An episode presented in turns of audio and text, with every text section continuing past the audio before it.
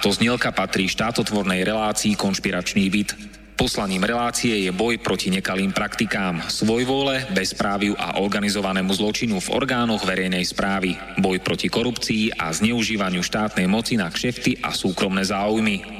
Poslaním relácie je i posilniť hlas verejnosti v otázkach demokracie, právneho štátu a podnietiť zvýšenie účasti občanov na rozhodovacích procesoch k správe veci verejných. Cieľom relácie je dosiahnutie transparentnej a efektívnej verejnej správy, otvorenie verejnej diskusie v bezpečnostných, protikorupčných a ľudskoprávnych témach. Relácia preto vo verejnom záujme realizuje kontrolnú činnosť, najmä na úseku Úradu vlády Slovenskej republiky, Policajného zboru, Kriminálneho úradu finančnej správy, Národného bezpečnostného úradu, Vojenského spravodajstva, Slovenskej informačnej služby, sústavy prokuratúry, súdov a prijatých medzinárodných záväzkov Slovenskej republiky. Áno, ide o nezávislé rádio Slobodný vysielač so sídlom v Banskej Bystrici.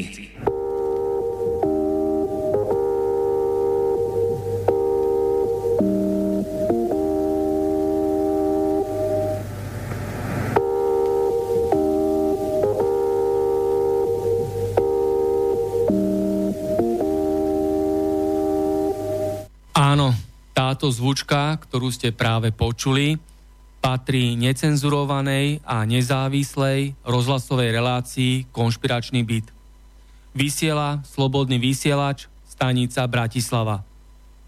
Zapnite si slobodnú vysielačku z konšpiračného bytu, ale utesnite si doma okná a dvere, aby vás nepočuli udávači, agenti, donášači, policajní provokatéri a siskári, lebo vás môžu nabonzovať za počúvanie tejto protimafiánskej, protikorupčnej a protitotalitnej rozhlasovej relácie.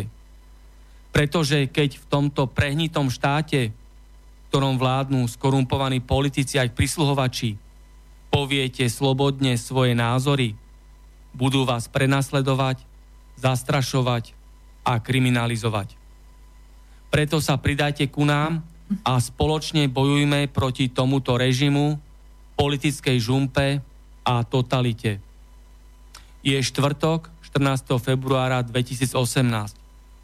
Moje meno je Martin Bavolár, som redaktor a moderátor Bratislavského štúdia Rádia Slobodný vysielač.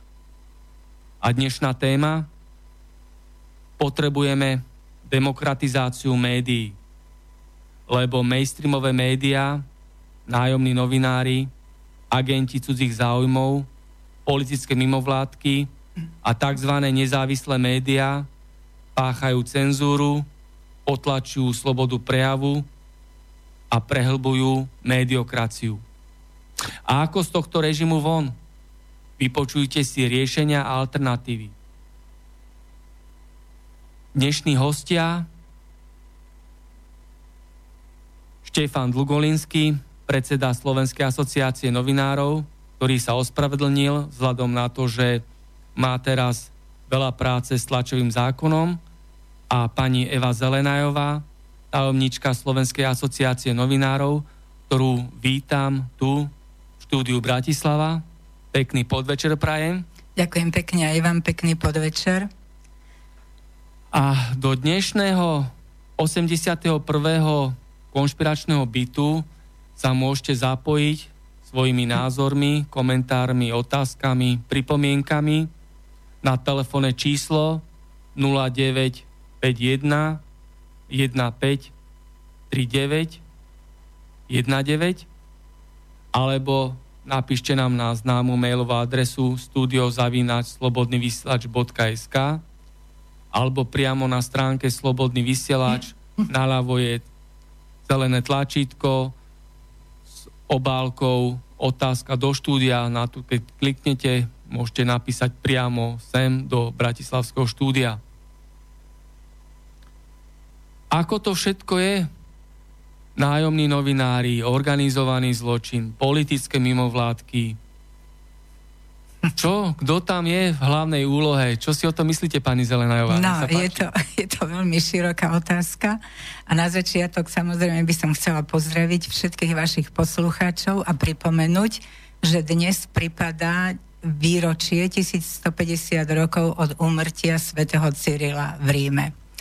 Takže radi by sme si pripomenuli aj tento fakt, pretože išlo o svetých Cyrila a Metoda, ktorí veľmi vstúpili do našeho kultúrneho života, do kultúrneho života Slovákov, nie len v tej cirkevnej oblasti, ale aj v, aj v e, oblasti práva a celkovo spoločenského života.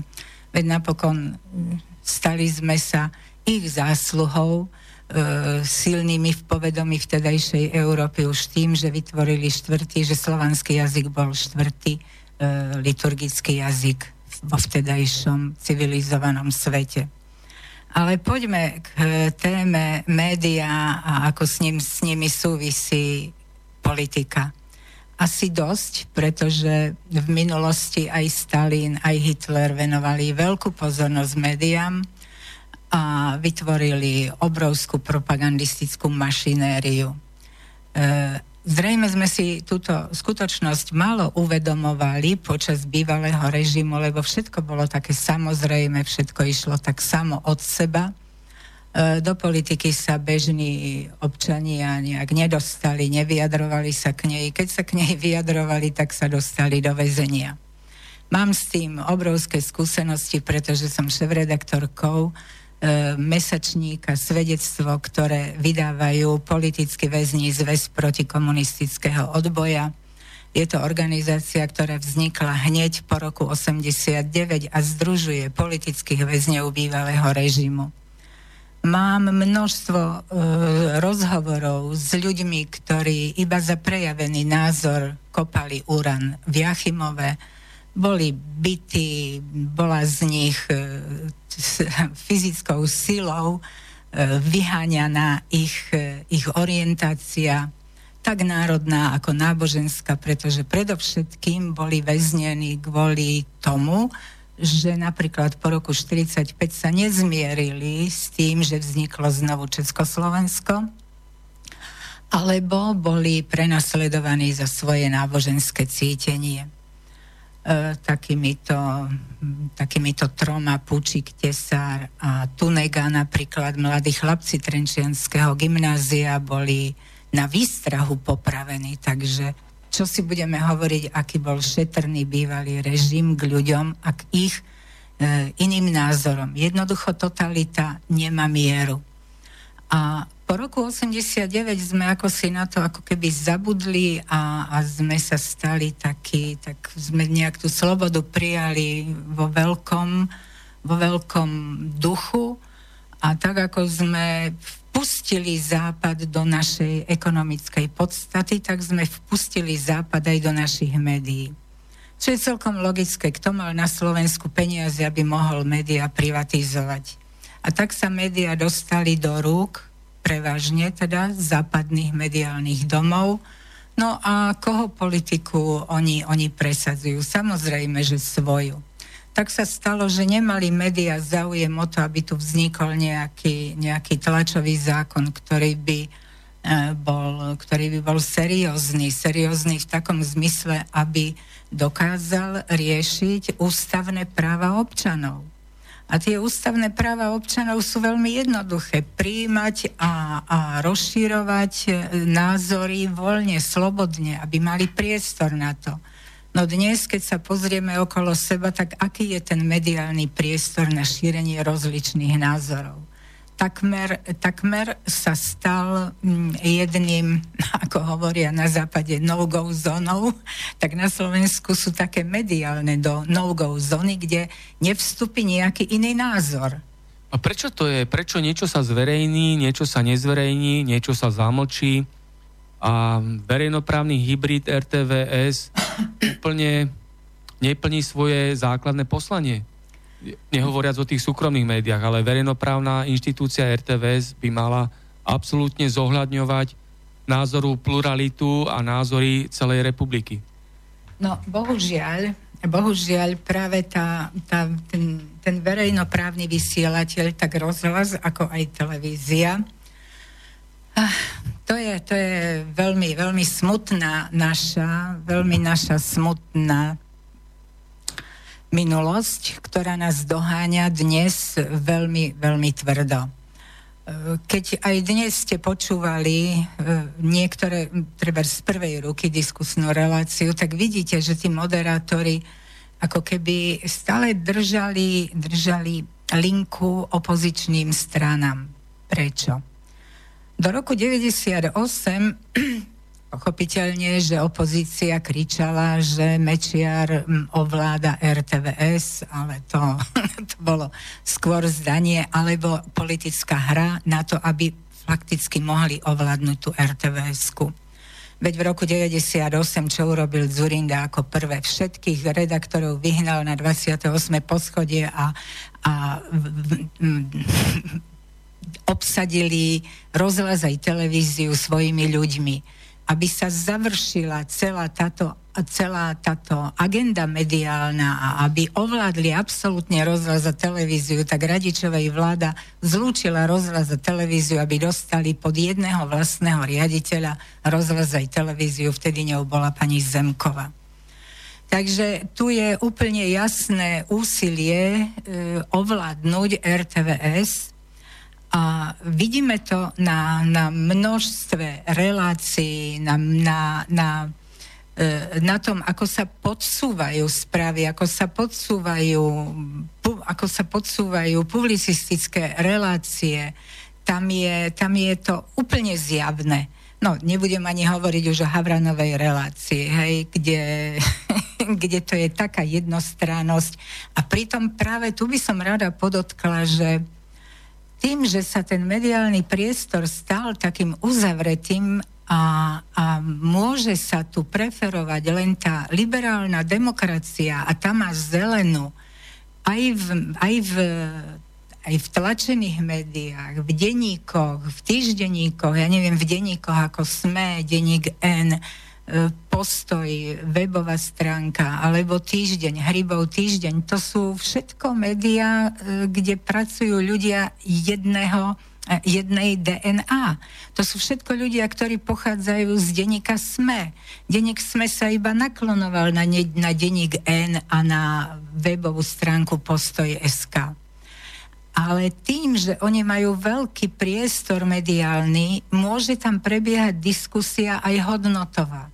Lenže tá diskusia hodnotová je cieľene mierená práve na tie ich hodnoty. A aké sú hodnoty liberálneho sveta? No, to vidíme dnes. Hej, tak e, asi nebude, e, nebude treba to ani veľmi vysvetľovať. Multikulturalizmus, homo agenda, LGBT agenda, e, toto, toto, všetko, toto všetko prichádza s takou, s takou akoby novou kultúrou, do ktorej nás chcú vohnať isté sily. A musím pripomenúť, že nedávno som bola na takom stretnutí, kde sa diskutovalo o tolerancii a fanatizme, čo ma teda dosť zaujíma, že ako sa vysvetľuje tolerancia a fanatizmus Organizovala to nejaká skupina munistov, čo je tak trochu úsmevné, ale to, o to mi tak ani nešlo, ale o to, čo tam zaznelo. A bol tam aj jeden pán, ktorý sa volá Morbacher, Ľubomír Morbacher, ktorý veľmi obhajoval uh, náboženskú slobodu. Náboženská sloboda, ktorá je zadefinovaná v deklarácii ľudských práv, dokonca hovoril článok 17 veľmi presne a veľmi, veľmi tvrdo, sa zasadzoval za to, aby sa na Slovensku všetci tí liberálni moralisti, a nazval to liberálnym moralizmom, ktorý sa tu rozmáha a ktorý je, a ktorý je veľmi falošný a ktorý hlása to, že tu nemôže existovať taká bezbreha, e, bezbreha náboženská sloboda, lebo je proti Ústave Slovenskej republiky, ktorá sa neviaže na nejakú ideológiu, čo je fakt, ale zase je v rozpore akoby s tou deklaráciou ľudských práv, ktorá uh, hovorí o náboženskej slobode a vierovýznaní. No a veľmi, veľmi nabadal na to, aby sme vyhnali týchto ľudí, ktorí tu šíria tento liberálny moralizmus, lebo každý má právo na svoje náboženské, na, náboženské vierovýznanie a tak ďalej. No, musím povedať, že veľmi ma potešil tento pán, E, pretože ako, ako ja považujem za najväčšieho človeka, ktorý šíri liberálny moralizmus a liberálnu demokraciu, to je predsa George Soros. Veď on zakladal už v 60 70 rokoch minulého storočia e, nadácie otvorenej spoločnosti a on sám tvrdí vo svojej knižke Vek omylnosti, že liberálna demokracia, otvorená spoločnosť rovná sa liberálna demokracia. Takže tento pán tu, tu zakladá také bunky liberálnej demokracie a snaží sa, aby ovládli štáty. No a tak hovorím, tak fajn, tak to znamená, že treba vyhnať pána Šoroša. No na to, ako keby do neho hrom udrel, povedal, čo si to dovolujem, čo si ja dovolujem toto tvrdiť, veď predsa Šoroš nám pomohol vyhnať Mečiara, zbaviť sa Mečiara, pomohol financovať Orbána aj Fica, no ale museli zasiahnuť uh, usporiadatelia, pretože by sa bola uh, strhla nejaká dosť tvrdá výmena názorov, nedovolili nám v tejto téme pokračovať. A chcem tu teda poukázať na tento fakt, že hovoria títo liberáli, lebo tento pán je liberál. Tento pán založil v nie tak dávno uh, Living Memory, to je jedno občianske združenie, ktoré, uh, ktoré chodí po školách, v základných aj stredných školách uh, vykladať o totalitných spoločnostiach.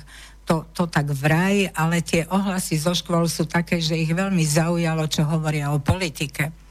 Takže asi, asi hovoria o politike a keďže sú liberálne založení, tak vieme asi, čo propagujú.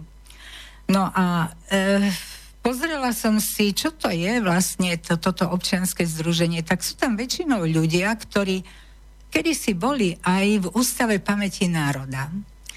Ale keď ovládol, alebo stal sa predsedom správnej rady Ústavu pamäti národa Ivan Petranský, ktorého nominovala Slovenská národná strana, tak na protest oni odišli do Českého ústavu pamäti národa.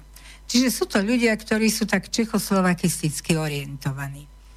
A dokonca treba, treba povedať, aj keď to možno s médiami nesúvisí, ale predsa, pretože všetko so všetkým súvisí, že v Európskej únii sa usilujú o to, aby sa zrušili národné ústavy pamäti národa a nahradila ich Európska platforma pamäti národa.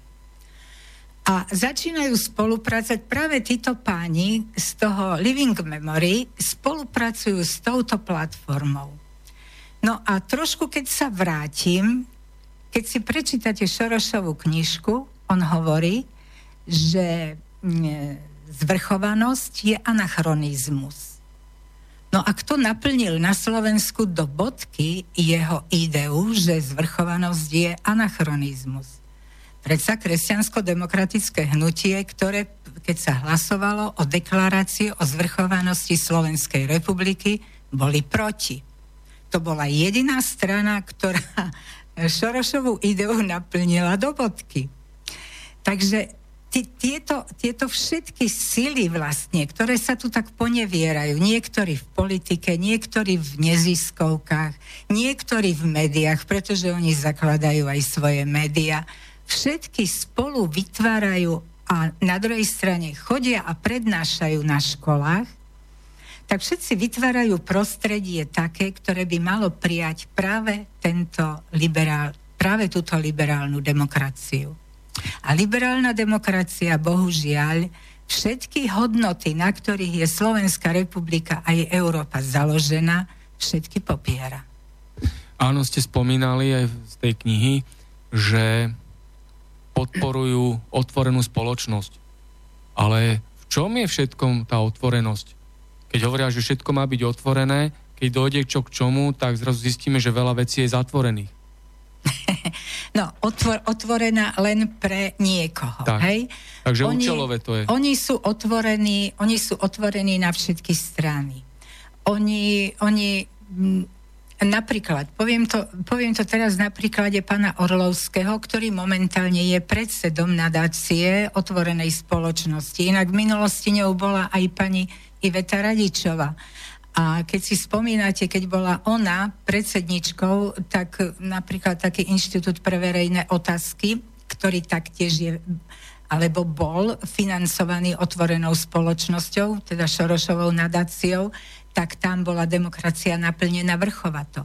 Ale ako náhle nie sú títo ich ľudia pri moci, tak tu je vyhodnotená Slovenská republika ako, ako nedostatočne plniaca demokratické, demokratické práva. Lenže zoberme si samotného Šoroša.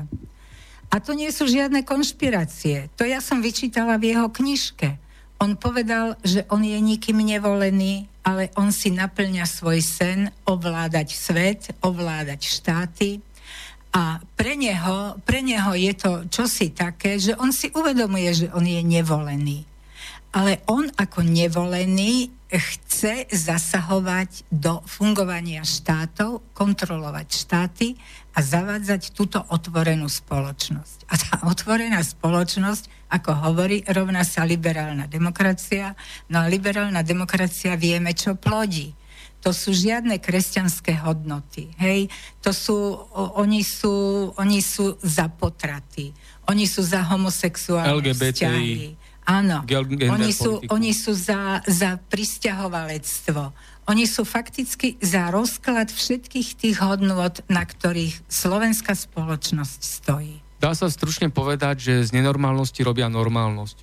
No toto je na, najjednoduchšie vyjadrenie toho. Áno. Vo všetkých oblastiach. Áno a, a, a robia to takým systémom overtonového okna, že najprv nastolia niečo také ako, že však to nie je možné, napríklad kanibalizmus, hej, to každý odvrhne, ale toľkokrát ho budú vnúcovať spoločnosti cez všelijaké svoje médiá, až napokon si spoločnosť na to zvykne a príjme to. Ako napríklad dnes už sa celkom bežne hovorí o, o, o nie že o homosexualite, ale o pedofílii a o ďalších zvratenostiach, o ktorých by sme, keď, ja neviem, pred 20 rokmi by sme neboli pomysleli, že niekedy budeme o tom debatovať. A dnes je to otázkou dňa. Ako je ľudové porekadlo, držia sa toho, že stokrát povedané klámstvo sa stáva pravdou. No, je to tak. A ešte sa vrátim k tomu, čo ste hovorili, že keď je opozícia, tak tie takéto médiá mimovládky ju podporujú. Vladimír Mečiar bol v opozícii a vtedy ho nepodporovali tieto médiá mimovládky. Keď bol vo vláde, ho kritizovali, podporovali opozíciu a keď to bolo naopak, že Mečiar a HZDS nebolo vo vláde, bolo v opozícii, tak aj tak stále podporovali vládu a túto opozíciu ano. podkopávali. Áno, proste tam ide o to, že aj sa vytvorí istá taká, istá taká konštrukcia, kto je dobrý a kto zlý, kto na Slovensku má právo vládnuť, kto nemá. Veď pán prezident Kiska povedal, že zločinci zakladali tento štát, hej, takže, takže, takže čo k tomu viacej asi dodať. Ale uh, ale tu teraz by som chcela poukázať, a tá, to, je, to je súčinnosť vlastne aj s tým, čo sa dnes deje. V, 2000, v roku 2008 konečne uzrel svetlo sveta nový tlačový zákon, ktorý ale bol absolútne nemožný, dokonca nedefinoval ani postavenie novinára, nič. Mal akurát tri také paragrafy, právo na opravu, právo na odpoveď a právo na dodatočnú odpoveď. No ale aj to prekážalo nastúpenej radičovej vláde v roku 2010 a zrušili právo na odpoveď pre politikov. Iba pre politikov. A teraz si predstavte, že oni zrušili právo pre politikov. Radičová vláda, Radičovej vláda bola v absolútnom súzvuku s takými denníkmi ako denník SME, alebo týždeň, tie, ktoré sa hrajú na mienkotvorné, tie, ktoré tu vytvárajú mainstream. Čiže e, radičovej vláde nehrozilo od médií, aby ju tieto médiá nejaké kritizovali. Ale tým, že zabranila možnosť odpovede politikom, nemohli sa brániť politici, ktorí boli v opozícii. Čiže oni zabránili opozičným politikom brániť sa. V súčasnosti súčasná vláda vracia toto právo e, do tlačového zákona, no je z toho veľký humbuk.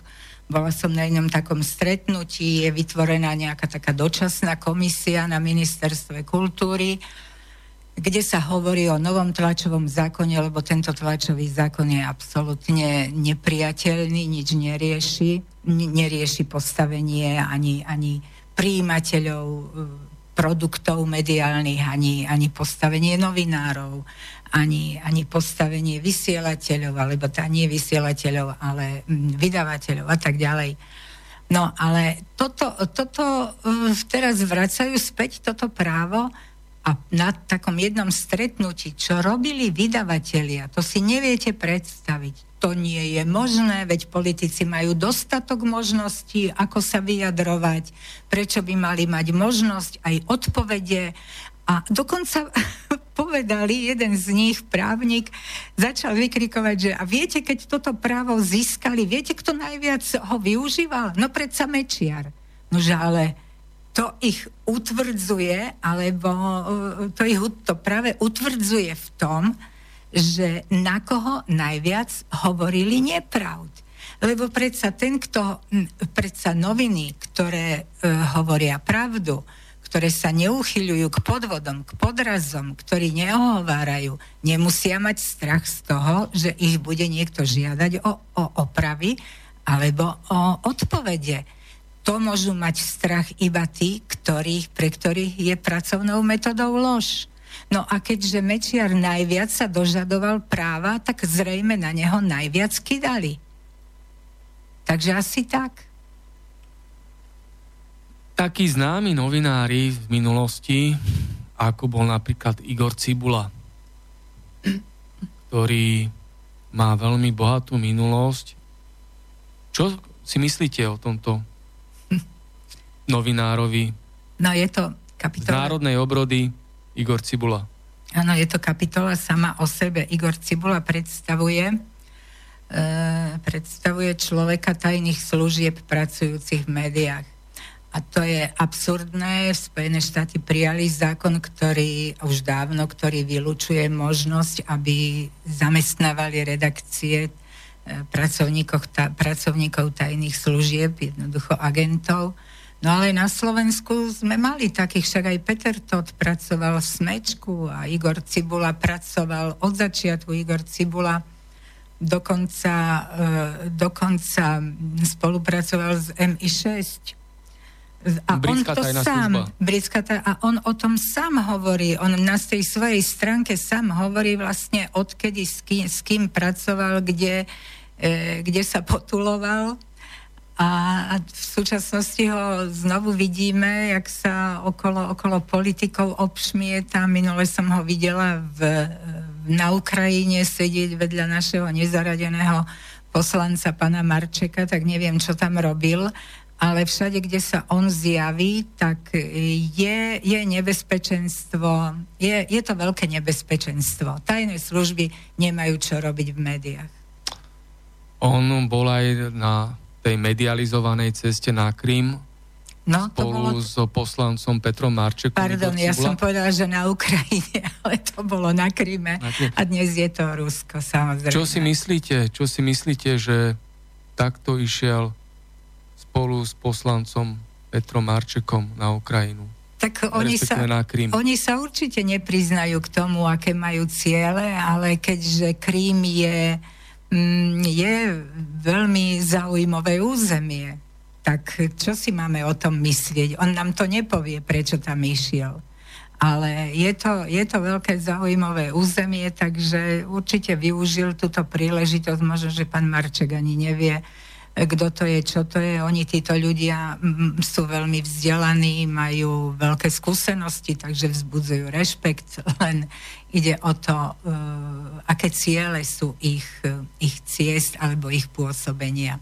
A to vieme, aké bolo pôsobenie Petra Tota. Hej, dnes si on, uh, dnes si on, hovoríme a kulpa, a kulpa, ale, ale on bol Um, on bol dosť e, tvrdo ponorený v tých rokoch 90, v tých rokoch, keď sa bojovalo proti vláde Vladimíra Mečiara.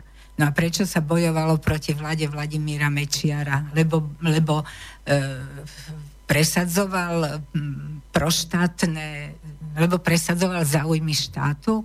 Veď človek, ktorý bol pri zakladaní štátu, predsa nemohol sa správať tak, aby tento štát zrujnoval. No a tým pádom si vymýšľali všelijaké možné i nemožné veci na to, aby diskreditovali tohto človeka a všetkých zakladateľov štátu. Nakoniec sa im to aj podarilo tým, keď tak pán Mečiar tu o tom hovoril, to ja nemusím toto spomínať, ako to bolo s amnestiami, on to vysvetlí najlepšie. Ale vidíte, človek, ktorý rozkýval, napríklad pán Kresák, e, ktorý rozkýval právny štát, ktorý, ktorý e, pripravil návrh, e, ktorým sa zaviedla retroaktivita do právneho štátu tým, že zrušili amnestie, tak dnes kandiduje na post ústavného sudcu. To je, to je niečo neslychané. A to ja už aj nehovorím o tom, že teda má záznamy v EŠTB, E, že vyšlo najavo, že bol spolupracovníkom zahraničných rozviedok slovenských, tak ja, ja žasnem nad tým, že to našej opozícii nejak veľmi nevadí. Matovič síce vyzdvihol práve tú jeho minulosť Eštebacku, ale nikto sa nepozastavuje nad tým, že on rozkýval tento právny systém tohto štátu. To na, na to akurát poukazuje Harabin. Okrem iného, okrem iného, aj samotný Fico veľakrát hrubo pošliapával Ústavu Slovenskej republiky a chcel byť dokonca predseda, alebo chce byť ešte predseda Ústavného súdu, nielen sudca Ústavného súdu, ale dokonca nedávno to medializoval, že chce byť predseda Ústavného súdu. To je zvláštne, hej? A taký novinár ako Peter, to, ktorého ste spomínali, jeho mama bola vysoká funkcionárka v kresťansko-demokratickom hnutí na sekretariáte. On sa vďaka tomu dostal do tých politických štruktúr, akých sa dostal, hej, do tej tvrdej úderky proti Mečiarovi a HZDS, tedy za KDH. Potom ale sa stal taký dôležitý moment, že v rámci tohto politického zoskupenia prebehol k Zurindovi do SDKU ktorý ho potom politicky dosadil do funkcie šéfa kontrarozviedky tajnej služby SIS.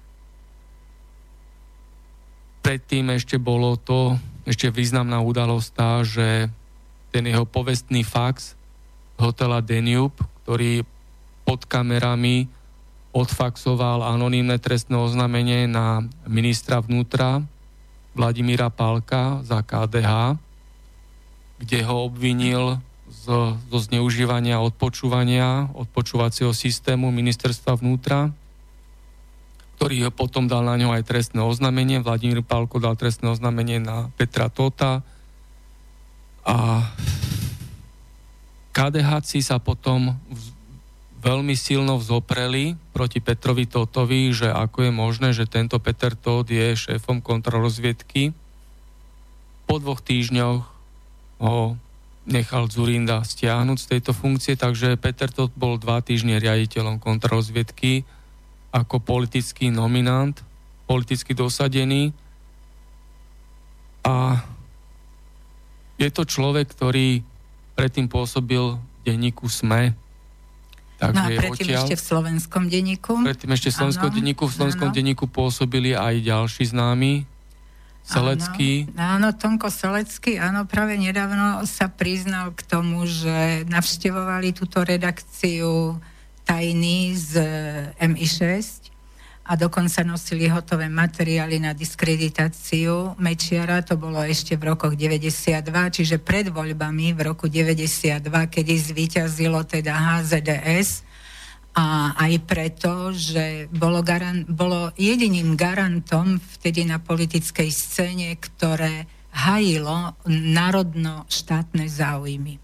A bolo jasné, že keď tam bude, mm, že keď tam bude Mečiar, že tá cesta e, bude taká, ktorá nepoškodí slovenské záujmy. E, nikto iný, veď kto tam bol vtedy KDH, predtým teda VPN, VPN sa štrukturalizovalo na to tvrdé jadro a odišlo odtiaľ HZDS a tak.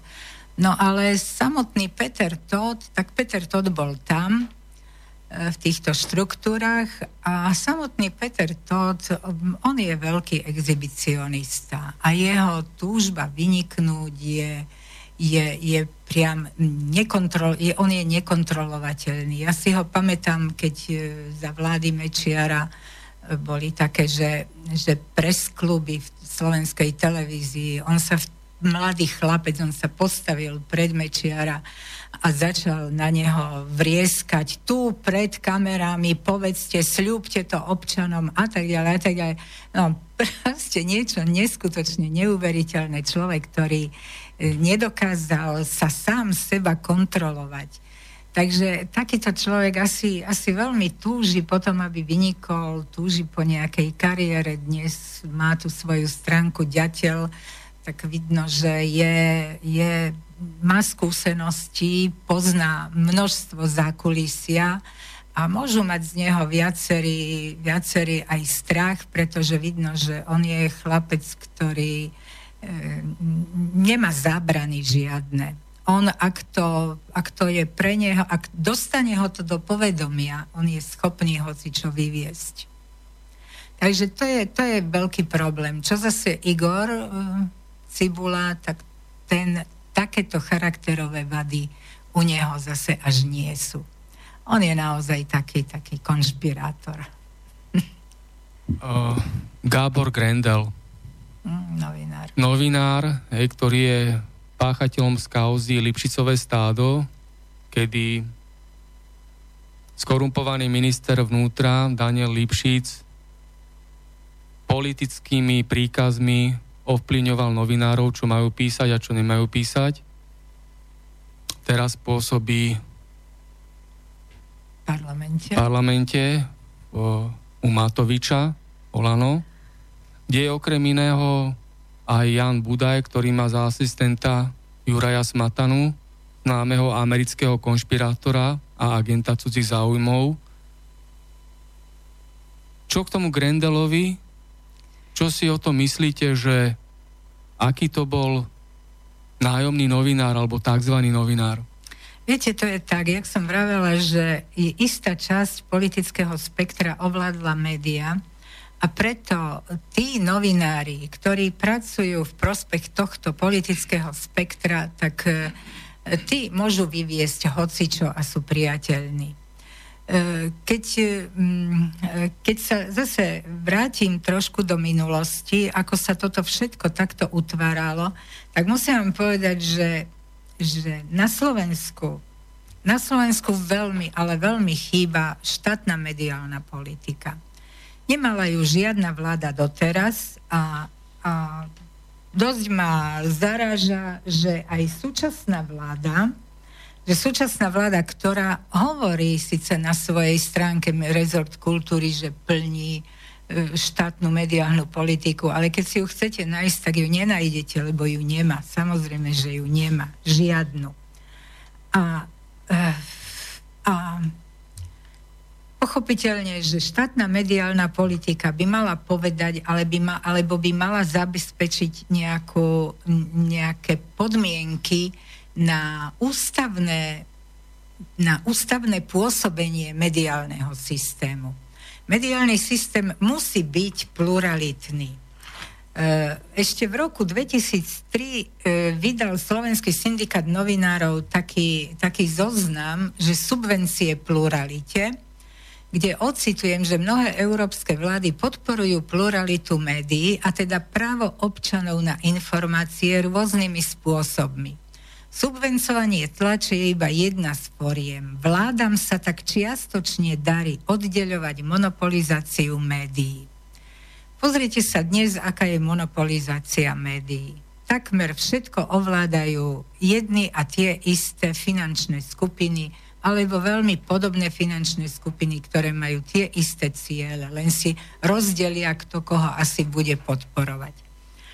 A keď som poslala v roku 2012 otázky hovorcovi ministra Maďariča, pretože ma to veľmi hnevalo, keď som našla jeho blog v SME, kde sa veľmi tešil, povedal, že chvála Bohu, privítal, privítal to, že boli zlikvi, že, že zanikli, podľa neho zanikli stranické denníky ako Verejnosť, Nový Slovak, Koridor, Denný telegraf, Slovenská republika a Nový deň on to veľmi privítal. Tak som sa ho opýtala, že či si to stále myslí, povedal, že áno. Keď som sa ho opýtala, či si to myslí aj minister, že teda nemajú tu byť podporované takéto stranické denníky, povedal áno, myslí si to aj minister. No a E, vôbec prevažuje tu taká mienka, verejná mienka, pretože kto ju šíri, máme mainstream, ktorý si nevpustí konkurenciu. A tou konkurenciou by boli stranické denníky. Stranické denníky vo svete sú veľmi tvrdo podporované, ako som už prečítala, pretože vytvárajú pluralitu. No ale na Slovensku také niečo neexistuje. A tým, že to neexistuje, tak sa nedozviete o tom, e, o, o, o tom, ako funguje Grendel, ako funguje, ako funguje opozícia, alebo ani sa nedozviete to, aké sú zámery vládnej koalície, vládnych stran. Veď určite by bolo zaujímavé, keby Slovenská národná strana nejaký denník vydávala. Keby vydávala, e, vydával smer nejaký denník. A prečo ich nevydávajú? Oni tvrdia, že no prečo si nenajdete niekoho, kto by vám to vydával? No, no je to veľmi ťažko na Slovensku, pretože tu sa hospodárska podstata privatizovala do zahraničia. Zahraničné firmy dajú inzerciu len tým periodikám, ktoré pracujú v ich prospech. No, a nedajú peniaze tým, ktorí by pracovali v prospech slovenských záujmov. Zober, zoberte si len také, takú privatizáciu SPP, hej, keď Ivan Mikloš 7,7 miliardy len na kurzovej doložke e, jednoducho e, stratil. Prišli sme o 7,7 miliard len preto, že nepoistil e, túto transakciu. Takže viete, je to veľmi ťažké a preto európske štáty podporujú denníky alebo také periodika, ktoré nemajú inzerciu, podporujú zo štátnych zdrojov, aby vyrovnali tú pluralitu médií. No, do dnešného dňa to nepochopil žiaden politik zo slovenského politického spektra. Viem, že je to veľmi ťažké. Toto presadzovať je veľmi ťažké, lebo tu dnes máte už proti sebe veľmi silný konglomerát týchto, e, týchto vydavateľských domov, e, či vydávajú denník SME, denník N, alebo Týždeň, alebo ďalší, oni sú prešpikovaní už fakticky všade.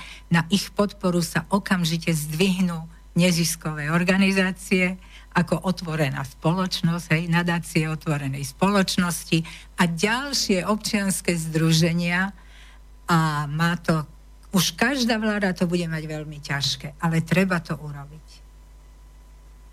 Ja som pred štvrť rokom zverejnil informáciu, ktorú som v postavení protimafiánskeho a protikorupčného novinára získal zo Slovenskej informačnej služby a Kriminálneho úradu finančnej správy o mafiánskych zoznamoch nájomných novinárov, ktorí pracujú a konajú na objednávku finančnej oligarchie kriminálnej mafie a organizovaného zločinu. Medzi prvými na týchto mafiánskych zoznamoch nájomných novinárov boli uvedení, ako ste spomínali, aj z denníka N, Monika Tódová. Monika Tódová je zaradená pod krycím menom Žemľa. Vladimír Šnídl, ďalší nájomný novinár z denníku N, je evidovaný pod krycím menom Hoax. A Martin Hanus je pod krycím menom Hnus a je z denníku Postoj. Ako si vysvetlíte to, že je tu tento fenomén nájomných novinárov? Nájomní novinári sú teraz, boli aj predtým a budú aj potom? To má veľmi dávnu tradíciu. Zoberte si, ako bol prijímaný Slobodná Európa, ako bola prijímaná, ako čosi, čo tu hlasalo slobodu zo západu. Slobodná Európa bola platená kongresom Spojených štátov. Čiže priamo Kongres Spojených štátov platil novinárov, ktorí pracovali v Slobodnej Európe. To bolo hniezdo práve tých, ktorí potom skončili v SME, alebo v Domine Fórum, alebo dnes je to týždeň. Všetky tieto denníky, ktoré tu, ktoré tu uh, rozširujú práve ten, ten liberalizmus, ktoré pracujú v prospech cudzích záujmov, by sme povedali. Hej, no veď predsa Kongres Spojených štátov nebude platiť e, ľudí, ktorí by pracovali v prospech Slovenska. To nebuďme takí naivní. Hej? Čiže oni pracovali v prospech Spojených štátov amerických. Napokon Štefan Hryb povedal, že je americkým vlastencom. On má vlajku Spojených štátov v svojej pracovni a vysvetlil to tým, že je, že je vlastencom americkým tak to, čo už lapidárnejšie môže vysvetliť tú situáciu kupovania novinárov. Kupovanie novinárov bola veľká, mm, veľká kauza, v roku 98 sa prevalila. Takisto kupovanie novinárov. Ale tu tá korupcia, by som povedala, viete, mne je to až smiešne, keď hovoríme o korupcii, keď e, nadácia otvorenej spoločnosti a iné nadácie horlivo bojujú proti, proti korupcii, no veď ale oni sú tí najväčší korupčníci. Veď kto financoval nadácie otvorenej spoločnosti, ak nie George, George Soros, ktorý si kupoval ľudí. No kupoval a dodnes si kupujú týchto ľudí, takže to je, to je až hanebné. To je už nie úsmevné, ale hanebné. A, a takto napríklad si kúpili aj poslancov za HZDS v roku 94, keď došlo k zmene vlády na pol roka, našťastie. No tak nevydržali viac, ale, ale, ale to takisto bolo kupovanie už ani nie e, novinárov, ale poslancov. Čiže tu sa kupčí s kadečím. A nakoniec však Šoroš povedal, že najvyššou hodnotou sú peniaze. Že t- autority sa omrzeli ako Boh. No tak peniaze. V spomínanom novinárskom článku, ktorý som venoval týmto nájomným novinárom, ktorí sú na mafiánskych zoznamoch, som ďalej napísal, že títo menovaní nájomní novinári chodia po Slovensku na základné a stredné školy prednášať propagandu a totalitnú ideológiu. Takto oblbujú, klamu a manipulujú deti, mládež a učiteľov na pokyn týchto rôznych mecenášov, aby žiaci, študenti a učitelia boli politicky zaslepení a vygumovaní. Denník N financuje počítačová firma ESET. Je to firma, ktorej spolumajiteľia a konatelia majú mafiánske a politické zákulisie. Firma ESET je počítačová firma, ktorá má pod svojou kontrolou milióny a milióny mobilov a počítačov ale ESET má na Slovensku pod kontrolou aj policiu, súdnictvo, prokuratúru, úrady, politické mimovládky a politické strany. ESET tiež pracuje pre americkú tajnú službu CIA, čo zverejnilo Ruské ministerstvo zahraničných vecí. Tento dôkaz a túto informáciu. Ale ESET platí aj, prezident, aj prezidenta Kisku, ktorý je všeobecne známe, je úžerník, klamár, provokatér, podvodník a agent Spojených štátov amerických. Firma ESET financuje politickú stranu Progresívne Slovensko a politickú nadáciu Zastavme korupciu. Denník Postoj utajene financuje Soroš cez svoje krycie firmy, politické nadácie a nastrčené osoby. To sú politické metódy a totalitné praktiky skorumpovaní politici a ich prísluhovači. Nič sa nezmenilo. Taký jeden podvod na ľuďoch a finančný, privatizačný a ekonomický prevrat sme tu už mali. Čudujete sa, ako títo tzv. novinári Tódova, Šnídl a Hanus získavajú svoje námety a náčlánky? A najmä akým spôsobom a z akých zdrojov? Pozrite si, ako si títo nájomní žoldnieri, novinári, ako sa dostali k spisu Gorila a k ďalším vysokokorupčným kauzám, ktoré sú prepojené s vládnúcimi špičkami. Ja tieto špičky v žiadnom prípade neobhavujem. Práve naopak, ja ich nesmierne prísne a verejne kritizujem. Odsudzujem ich, keďže aj kvôli ním je tu táto politická žumpa a skorumpovaná totalita a preto sa nám na Slovensku tak mizerne žije. Avšak aj títo nájomní novinári disponovali pri mnohých kauzách informáciami, ktoré sú ďaleko za hranicou novinárskej etiky. Nájomní novinári ako Todová, Šnídl a Hanus spolupracujú so skorumpovanými a prorežimovými politikmi, ktorí majú nápojenie na tajnú službu, SIS, na políciu a na agentov cudzích záujmov. Spomínaný advokát a bývalý minister vnútra Lipšic bol organizátorom a objednávateľom v kauze nájomných novinárov pod názvom Lipšicové stádo.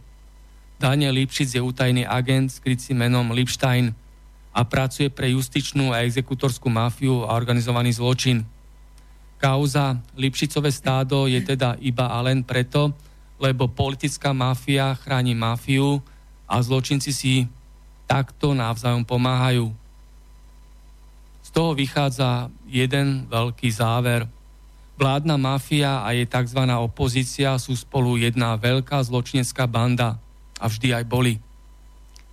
No ale viete, niekto to musí organizovať a toto nie je organizované zo Slovenska.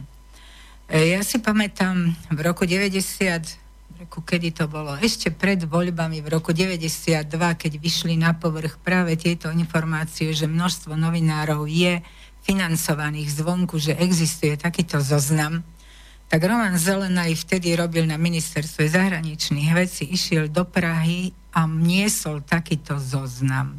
Prišiel o život. Tak e, to skutočne sú veci, nad ktorými trošku tak až husia koža vstáva. To bola tá záhadná autonehoda. To bola za, kopec je takýchto záhadných e, umrtí a nikto o tom nehovorí. Alexander Dubček a ďalej áno, a ďalej podobný. Áno. No o tomto Romanovi Zelenajovi ani nehovoria a práve Roman Zelenaj mal niesť so sebou zoznam novinárov platených vonku, zo zahraničia. Tak sme sa nerozvedeli, ktorí novinári boli platení zo zahraničia. Ale dnes si zoberte, že Áno, to, čo spomínate, čo chodia na školy, množstvo ich chodí na školy, takýchto zaujímavých organizácií, hovoria si, že sú, že sú občianskými združeniami a idú s najlepšími úmyslami. Bola som na jednom premietaní firmu, filmu Mečiar, kde takisto táto partia s pani Mistrikovou chodí po školách s um, niektorými novinármi chodí po školách a vykladajú o tom, aký, bol, aký to bol, aká oblúda to bol ten Mečiar, hej.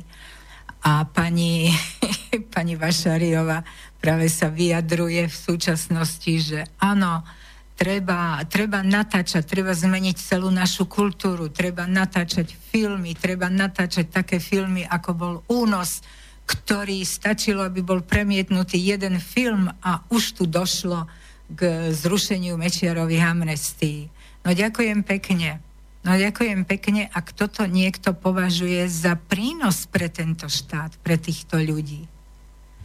Čiže to sú politici, to, to sú politici, ktorí, to, ktorých vidno, že nežičia tomuto národu. Ktorí sa prejavujú, ktorí sa tak strašne plitko prejavujú, že to je až, až, až človeku Človek sa hambi za to, že títo ľudia chodia a rozprávajú v Česku, v Prahe o tom, akí sme my Slováci. Ste spomínali, alebo sme rozprávali o tom, že chodia títo všelijakí nájomní novinári a tzv. aktivisti po školách vymývať mozog deťom, žiakom, študentom, učiteľom. Ale tiež na takéto školenia, prednášky sa dostanú iba niektorí mnohí skutoční aktivisti a poctiví nezávislí novinári tam majú dvere zatvorené. Dostávajú sa tam iba títo vyvolení, hej, ktorí zdieľajú hodnoty agentov cudzích záujmov. A teraz sa vás ja spýtam, som spomínal, že v postavení protimafiánskeho a protikorupčného novinára som získal cez svoje novinárske zdroje tie mafiánske zoznamy spomínané o nájomných novinárov z prostredia tajnej služby SIS a kriminálneho úradu finančnej správy. Som to zverejnil na mojom blogu. Túto moju informáciu, tento môj novinársky článok, následne denník SME v piatok 23. novembra minulý rok bez môjho súhlasu a vedomia zverejnil písomnej tlačovej podobe. Môj článok o mediálnej mafii a mafiánskych zoznamoch o nájomných novinároch zverejnil takým spôsobom, že nedodržal denník SME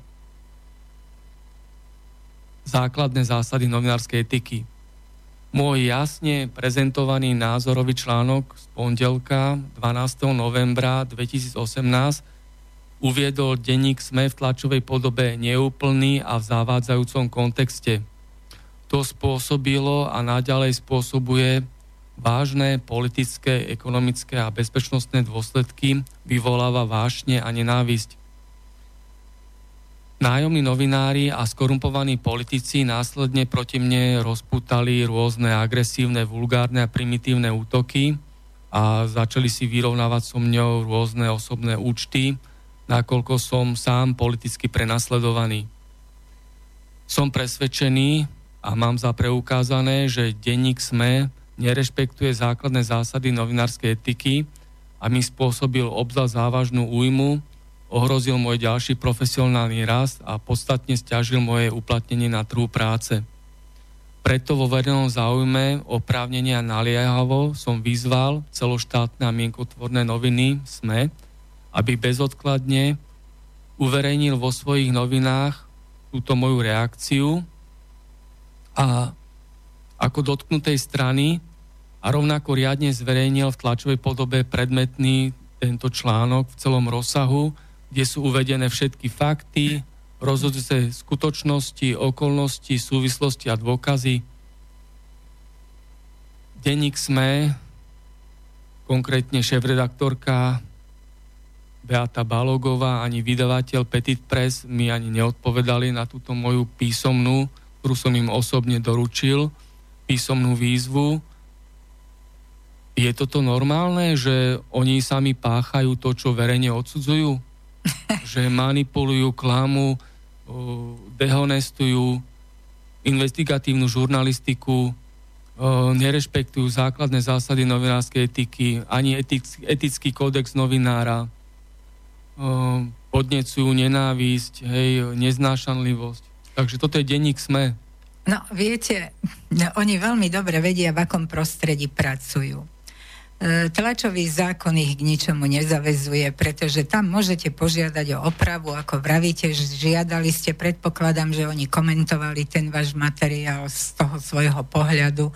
E, kde určite vás chceli zosmiešniť, lebo veď to je ich takáto činnosť aj, a ukázať v takom inom svetle, v akom ste to vy e, vypracovali. No a vy máte akú možnosť? Akurát dať to na súd. Oni vedia, že súdy ako u nás pracujú za 10 rokov, mám s tým skúsenosť, za 10 rokov možno sa tomu budú venovať, budú to odkladať z roka na rok a nakoniec možno dovtedy aj to smečko zanikne a nebudete sa mať s kým súdiť a pôjde to tak dostratená. Oni s týmto rátajú. To je práve chyba týchto, na tohto našeho tlačového zákona.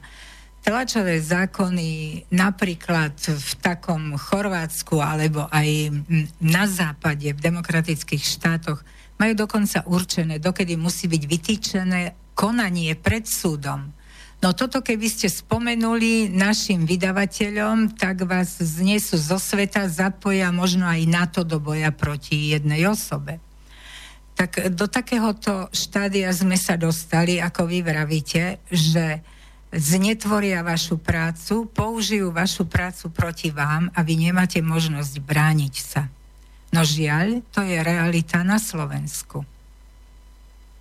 To vlastne sami seba usvedčili, že páchajú totalitné praktiky a hovorím, že mám zapreukázané a som presvedčený, že týmto konaním aj nielen v mojom prípade, ale aj v iných ďalších prípadoch, lebo sa mi ozvali aj ďalší ľudia, ktorí sú poškodení denníkom SME, že denník SME schváluje cenzuru, popiera novinárskú etiku a etický kódex novinára a ospravedlňuje bezprávie, násilie, mediálnu manipuláciu a agresiu.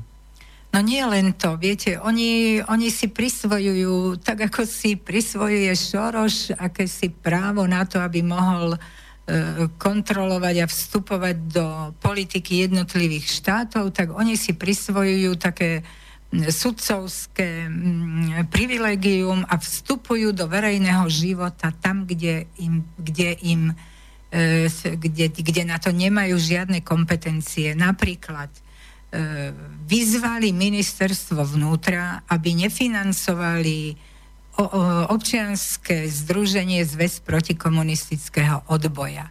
No akým právom, pýtam sa. Hej?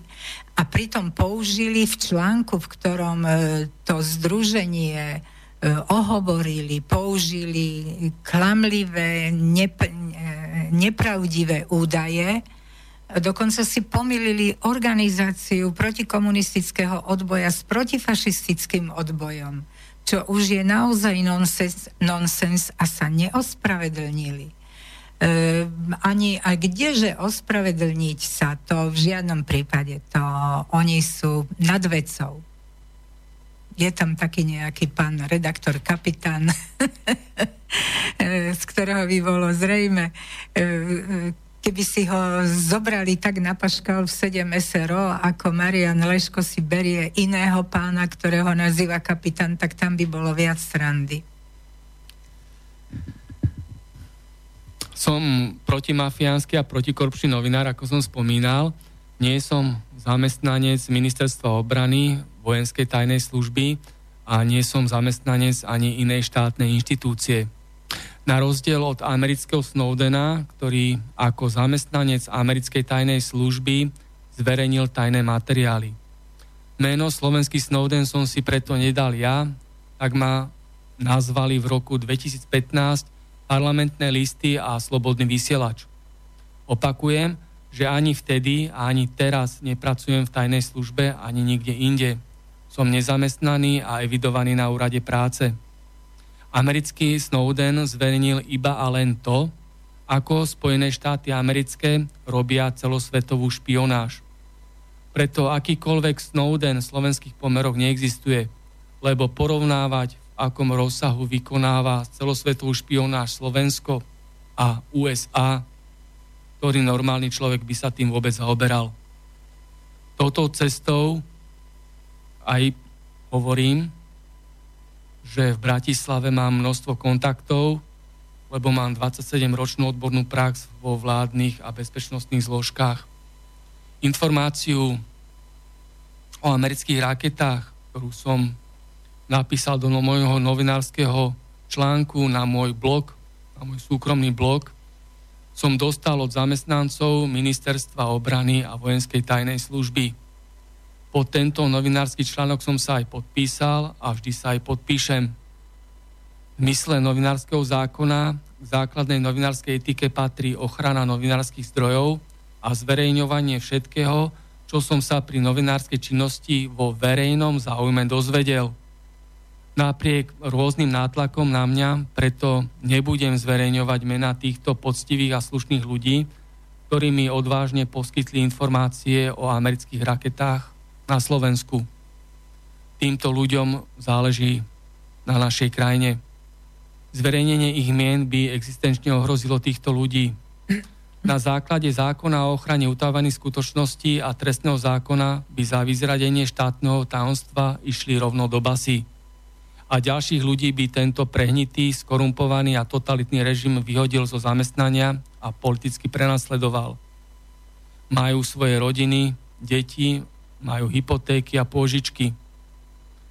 Aby sa aj oficiálne zverejnili informácie o amerických raketách, tak v najbližších dňoch ja osobne podávam súdnu žalobu vo verejnom záujme na ministerstvo obrany, aby sme spoločne verejným tlakom dosiahli odtajnenie a zverejnenie týchto tajných dokumentov o amerických raketách na Slovensku. pretože ministerstvo obrany a vojenská tajná služba bez ich odtajnenia nebude svoje tajné dokumenty medializovať na internete ani akokoľvek inde zverejňovať.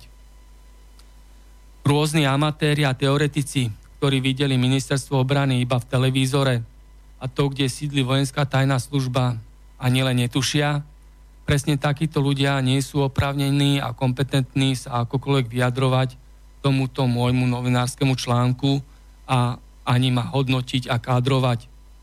Nekompetentný a nespôsobili aj nájomný novinár Vladimír Šnýdl z denníka N a agent cudzích záujmov Juraj Smatana a ďalším podobný. Nie náhodou práve oni spustili nenávistnú a štvavú kampaň proti mne so svojím pamfletom Paškvilom v denníku N. Ja som na rozdiel od nich na ministerstve obrany vo funkcii hlavný štátny radca pracoval a mám osobnú skúsenosť s týmto rezortom. Preto na rozdiel od nich som kompetentný a oprávnený v postavení novinára sa vyjadrovať k vojenským záležitostiam a odborne posudzovať dokumenty a informácie. V mojom novinárskom článku o amerických raketách na Slovensku som preto aj navrhol konanie Bezpečnostnej rade Slovenskej republiky, Výboru pre obranu a bezpečnosť Národnej rady Slovenskej republiky a osobitného výboru na kontrolu vojenskej tajnej služby. Po amerických tankoch, vojenských konvojoch, preletoch amerických vrtulníkov, predraženom nákupe amerických stíhačiek, tu máme aj americké rakety. Čas potvrdí pravdivosť tejto informácie. Len sa obávam, aby už nebolo potom neskoro.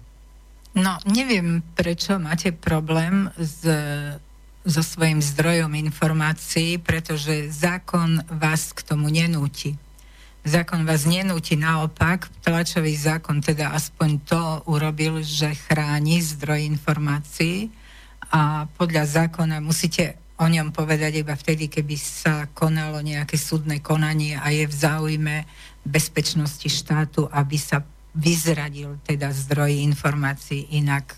Preto, preto inak dávam... Nie Presne tak, preto dávam v najbližších dňoch o, na súdne konanie voči ministerstvu obrany o, vo veci aj tejto informácie, aby sa to zverejnilo oficiálne, lebo takéto dokumenty oni na internet len tak nedajú, ani nikde inde nezverejnia, aby si to ľudia mohli naklikať, nalinkovať a pozrieť si tieto dokumenty. Okrem iného pred dvomi rokmi jediná informácia, ktorá bola zverejnená, je tá, že prebiehalo rokovanie medzi Spojenými štátmi americkými a našim ministerstvom obrany o zriadení americkej vojenskej základne na Slovensku. Potom prebehli tieto rokovania do utajovaného režimu, ale tá informácia, že boli zahájené rokovania, tie prebehli, tieto informácie dokonca boli zverejnené aj v novom čase, približne pred dvomi rokmi, bolo to v marci 2017, kedy to bolo zverejnené, ale už následne všetko už bolo utajené, takže zase obyvateľia Slovenskej republiky, daňoví poplatníci a občania nevedia, čo sa deje našej republike. No a následne tento môj novinársky článok na mojom blogu o, prekrútili o, do dezinformačného a zavádzajúceho kontextu, kontextu, kontaktu, kontextu, zavádzajúceho kontextu o, spomínaný nájomný novinár Schneidl a proamerický konšpirátor Juraj Smatana, známy agent cudzích záujmov, kde to úplne sa vôbec nezaoberali meritom, výpovednou hodnotou tej informácie a zase len, aby to, tak ako to urobil denník SME predtým, to zdehonestovali, poškodili výpovednú hodnotu. A kde to uverejnili? Na internete. Toto oni uverejnili na internete. Nazvali to, že ja som, ja tam nazvali, že som známy konšpirátor, aj pritom tam vôbec neuviedli to, že som bol hlavný štátny radca na ministerstve obrany. No to je ich štýl práce, zosmiešňovať, znemožňovať. Pozrite sa, pre nich nie je problém zosmiešňovať a znemožňovať zakladateľov štátu.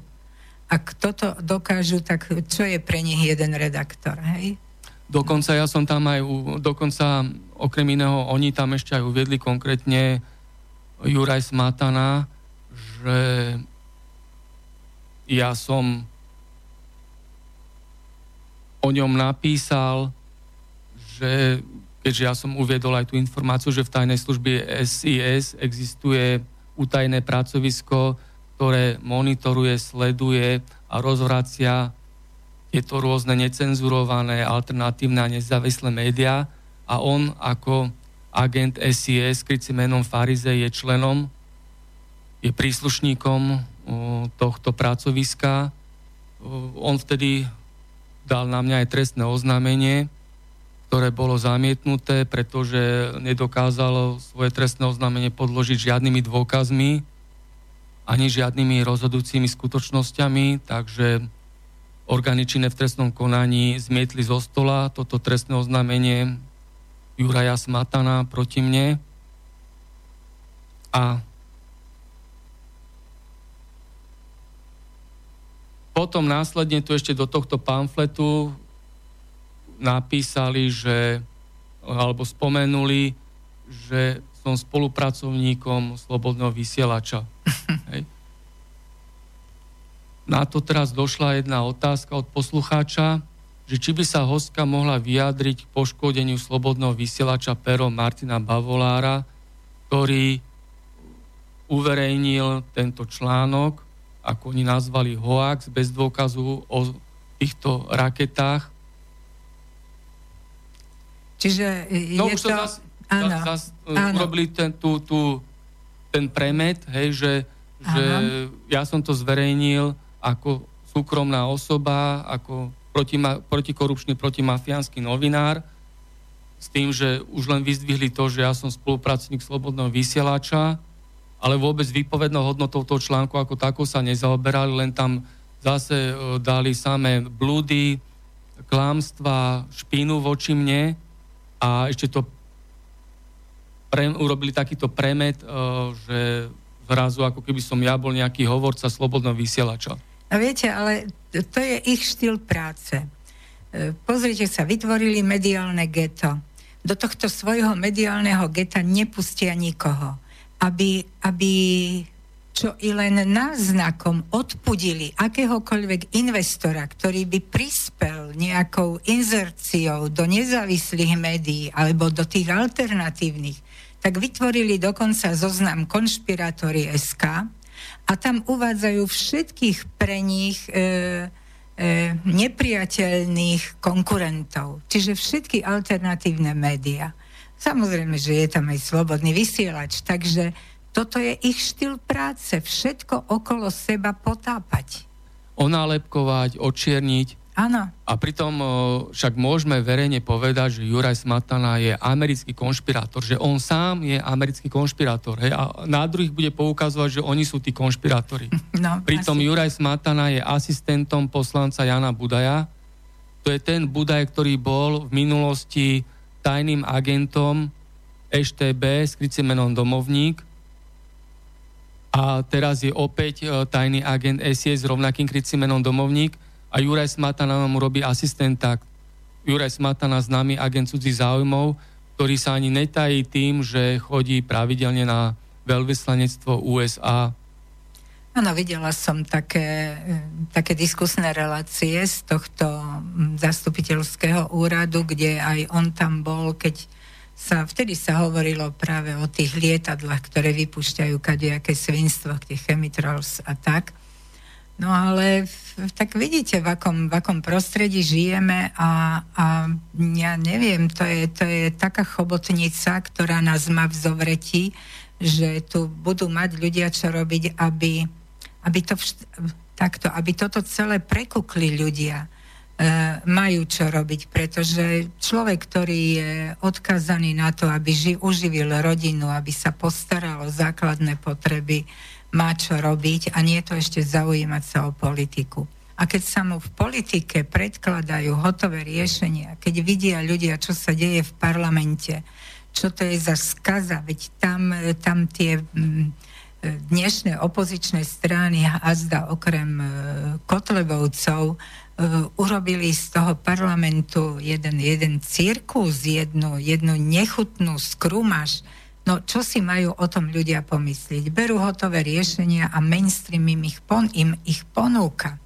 Aj teraz, no je také úsmevné, že pán Smatana sa zastal dokonca Kotlebu, ktorý kandiduje na prezidenta Účelovo. A to iba preto, aby teda uh, odobral hlasy pánovi Harabinovi, ktorý má šance získať teda tú svoju pozíciu, lebo je pre nich veľkou konkurenciou a boja sa toho, tak pokúšajú sa, aby sa títo dvaja navzájom vyblokovali a aby sa potom smiali. Takže pán Smatana je schopný dokonca aj mm, preferovať pána Kotlebu.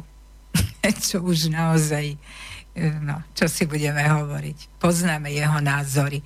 Inak mu nepovedali Kotlebovi ako fašista, odrazu e, dávajú pokyn na to, aby volte, vol, volte Kotlebu. No, tak... Zase, ako im to vyhovuje. No. Ako im to vyhovuje. Sme sa tu predtým rozprávali o politickej strane Progresívne Slovensko, tam je jeden z vodcov progresívneho Slovenska je Štefunko. Áno, veľký ľavičiar. A je to skutočne ľavičiar, lebo aj Mikloš bol komunista. Tak, a bol to tzv. komunista, viete, karierista? Dovnútra ľudí sa nevidí, ale Štefunko naozaj bol šéf-redaktorom Nového slova, čo je ľavicový internetový denník alebo týždenník takže dosť ťažko povedať, že čo je, kto je, má dosť peňazí, venoval sa, venoval sa všelijakým, všelijakému podnikaniu, ale dokonca bol spájaný s pánom Počiatkom, na nejakej kauze ho tam prichytili, že predražoval nejaké nákupy, neviem, či pri ministerstvo obrany a tam sa veľmi zdiskreditoval v tejto kauze. Tak a vidíte, a nič sa nedeje. A stále je na vyslní, túto progresívne Slovensko má svoju veľkú pani Čaputovú ako kandidátku do prezidentských volieb. E, dokonca mám taký pocit, že rátajú aj s pánom Kiskom, ktorý keď skončí v prezidentskom úrade, že sa k tejto skupine pridá. No tak vidíte, neotrasiteľný, aj keď skorumpovaný, aj keď orientovaný úplne inak, ako je slovenský bežný volič, pretože na Slovensku podľa môjho názoru ešte stále to kresťanstvo prežíva, aj keď nie už v takej podobe ako v tom minulom storočí, ale predsa len ľudia sú schopní postaviť sa za tie kresťanské hodnoty E, je v ľuďoch aj, ten, aj tá hrdosť na svoj národ, aj keď je z toho národa veľmi tvrdo vybíjana. Bola vybíjana nie len za komunizmu, keď sme nesmeli byť Slovákmi. A je to aj teraz, pokračuje to slovenské povedomie, je veľmi slabé a nie je možné rozvíjať to slovenské povedomie v týchto našich médiách, pretože ich máme málo takých, takých hlavnoprúdových médií, ktoré by mohli tieto myšlienky rozvíjať. Obsadili celý tento priestor, vytvorili geto práve liberáli, ktorý, ktorým je ľahostajný národ, ktorým je ľahostajný Boh, ktorým sú tieto hodnoty absolútne ľahostajné. Máme tu aktivistov a tzv. aktivistov, máme tu novinárov a nájomných novinárov, máme tu kto to, kto to všetko môže financovať týchto tieto rôzne politické mimovládky a rôzne, rôzne tieto tak keď médiá, to... prorežimové, proamerické médiá. Hej? No keď si to pozriete, tak vždycky sa nájdú nejaké, nejaké organizácie, ktoré to, ktoré to financujú. Ja poviem len jednu takú moju skúsenosť, keď som bola poslankyňou, bola som v zahraničnom výbore a boli sme na jednom školení vo Švajčiarsku.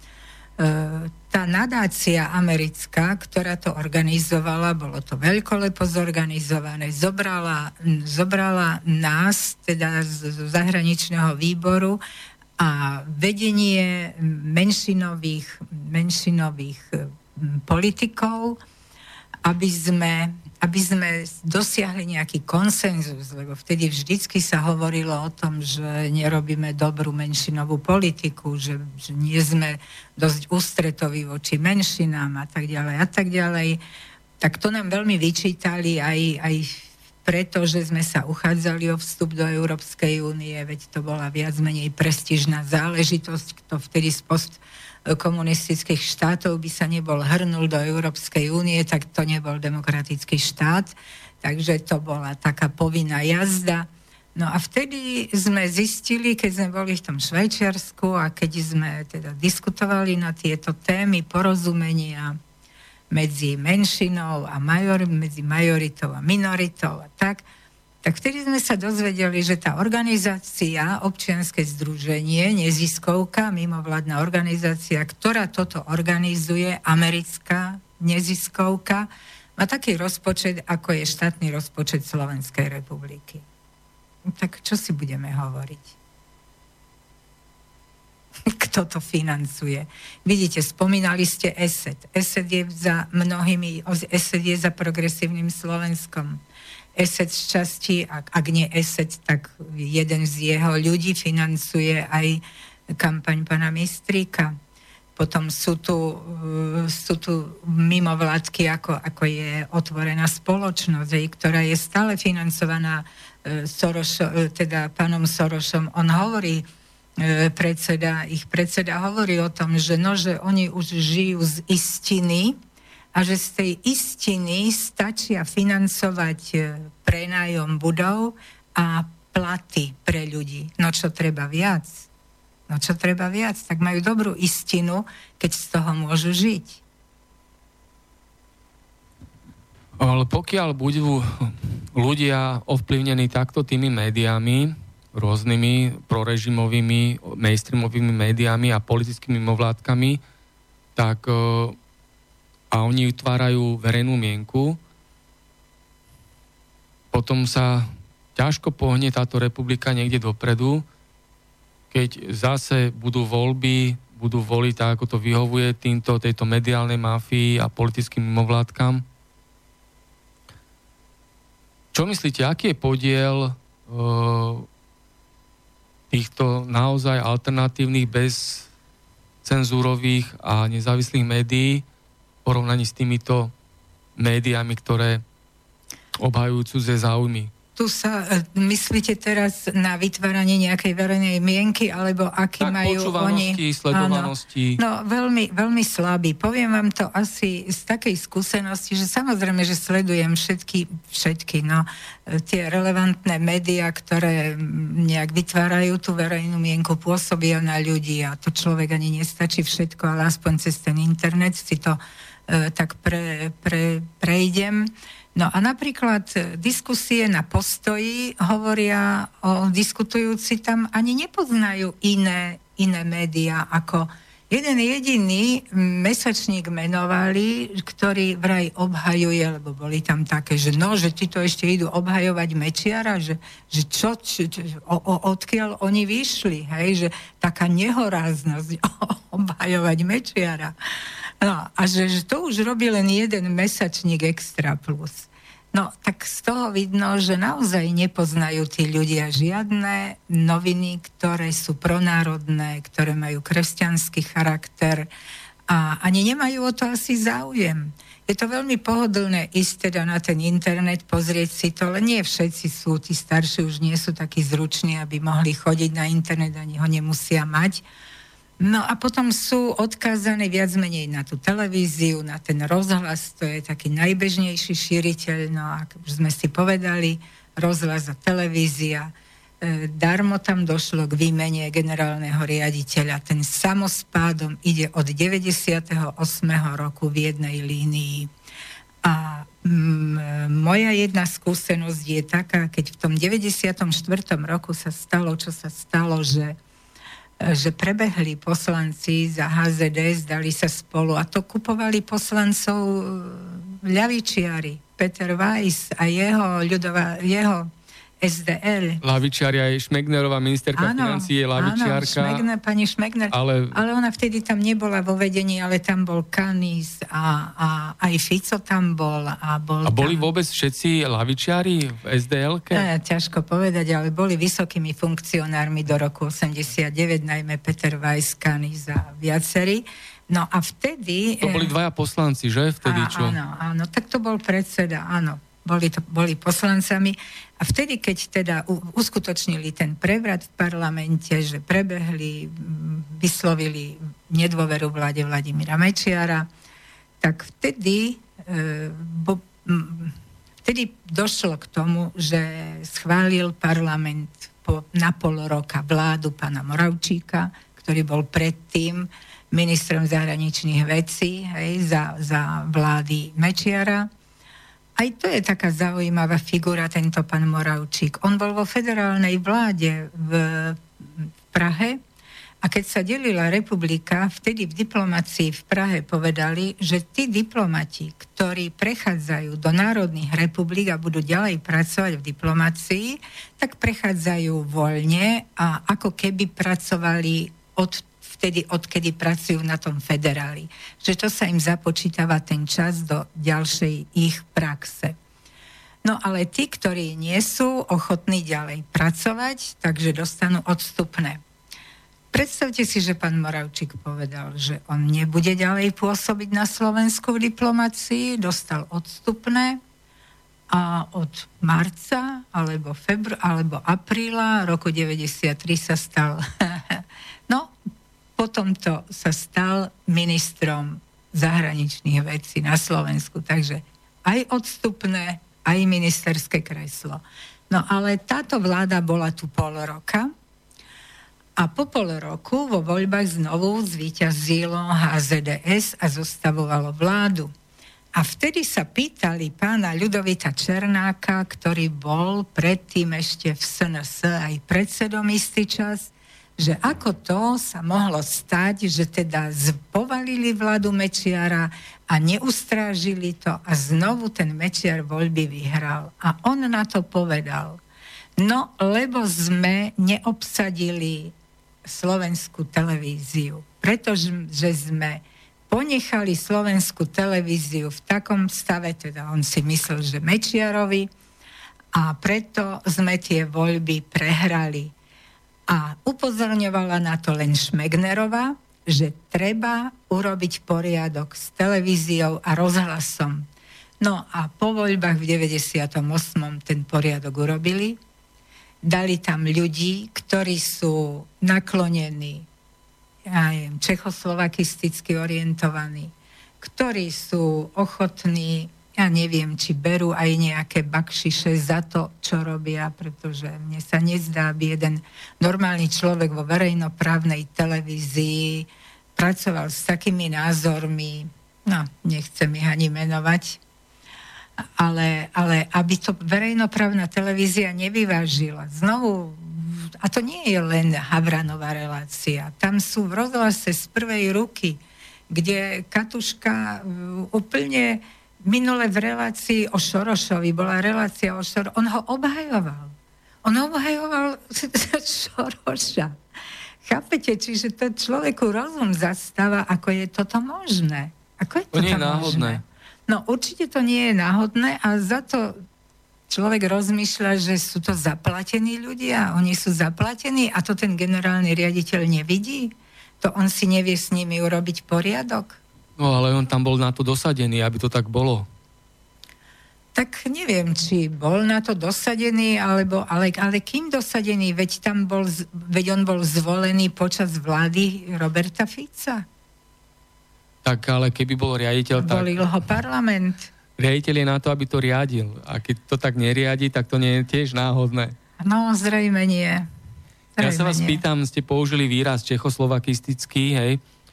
Čo hovoríte na to, že sú ľudia, ktorí spomínajú na federáciu, keby sa obnovila federácia, ale napríklad takým spôsobom, že hlavné mesto by bola Bratislava? tak neviem, či sú takí, ktorí by chceli vo federácii mať hlavné, vo federácii Čechov a Slovakov, myslíte? Tak, áno, mať spomínajú mesto? niektorí ľudia na federáciu, a rozprávajú o tom, že obnoviť federáciu a mnohí ľudia povedia, dobre, obnoviť federáciu, hej, ako hypoteticky. Veď je taká petícia dokonca ale za obnovu hlavné mesto Bratislava, nie Praha a Bratislava. Je kopec takých iniciatív, veď vidíte aj relácie, sú všelijaké, ktoré nie sú názov Československo, veď vidíte, že v tomto roku teda v minulom roku, keď, sa, keď bola storočnica vzniku Československa, tak boli veľké oslavy. Pri vzniku 25. výročia samostatnosti Slovenska neboli nejaké. A mňa úplne, mňa privádza až do zúrivosti niekedy, keď počúvam české stanice, ako hovoria, oni sa netaja tým, že rok 1918 vzniklo, vznikol Český štát. Teraz hovoria o tom, že vznikla Česká mena. A to nikomu nič nehovorí. A my si predstavte, že ja neviem, o 10, o 20 rokov budú oslavy, tohto roku budú oslavy 30. výročia novembra 89. A si predstavte, že tam budú vlajky československé, hej? No a tie vlajky dnes sú vlajky české. Čiže tu ľudia, ktorí budú zo zahraničia pozrieť, aj no tak ten november 89, veď to robili všetko Česi. No, a ďalšia otázka, ktorá prišla do štúdiovej pošty od poslucháča Ivana. Bude 14. marec, zanedlho. Ako spomínate a aký máte názor na vznik prvého samostatného slovenského štátu Slovenskej republiky 14. marca 1939 v kontexte vtedajšej geopolitiky a naplnenia štátotvorného úsilia slovenského národa? No v otázke vlastne už je aj odpoveď, pretože naozaj sa naplnilo úsilie Slovákov po vlastnej štátnosti. Veď e, tá naša štátnosť z roku 1918, Andrej Hlinka bol z toho veľmi sklamaný, veď jeho pražská vláda zadržiavala vo väzení. Jeho tak uhorská vláda, ako aj pražská vláda strkala do väzenia práve za tieto jeho emancipačné úsilia. Takže tu sa nedá povedať, že Slováci nechceli vlastný štát. Slováci chceli vlastný štát a práve táto, táto situácia v tom čase bola taká, že nebyť tohto štátu asi zanikneme. A čo bolo také, také zaujímavé vlastne no na tom štáte, ktorému najviac vyčítajú teda kolaboráciu s Nemcami, každý štát kolaboruje s veľmocou. Vtedy Nemci boli, boli hlavnou veľmocou. A, a ťažko, ťažko teda niečo také, také od, niečo také odsudzovať. Ale zrejme, keby sme neboli využili túto situáciu, tak asi nie sme. To, to je každému zjavné. A čo bolo vtedy na tom štáte také zaujímavé, že, že zakázali komunistickú stranu. No a v roku 89 čo sme urobili? Takisto sme zrušili vedúcu úlohu strany a v roku 97 sme prijali zákon, o ktorým sme odsúdili komunistickú ideológiu ako zločineckú. Takže prečo my dnes tak veľmi odsudzujeme ten, tú prvú Slovenskú republiku a tieto um, liberálne médiá nemajú pre, to, pre tu, tento štát iné označenie ako vojnový štát. No, pôsobil počas vojny, ale nebol výsledkom vojenského, vojenského rozloženia síl.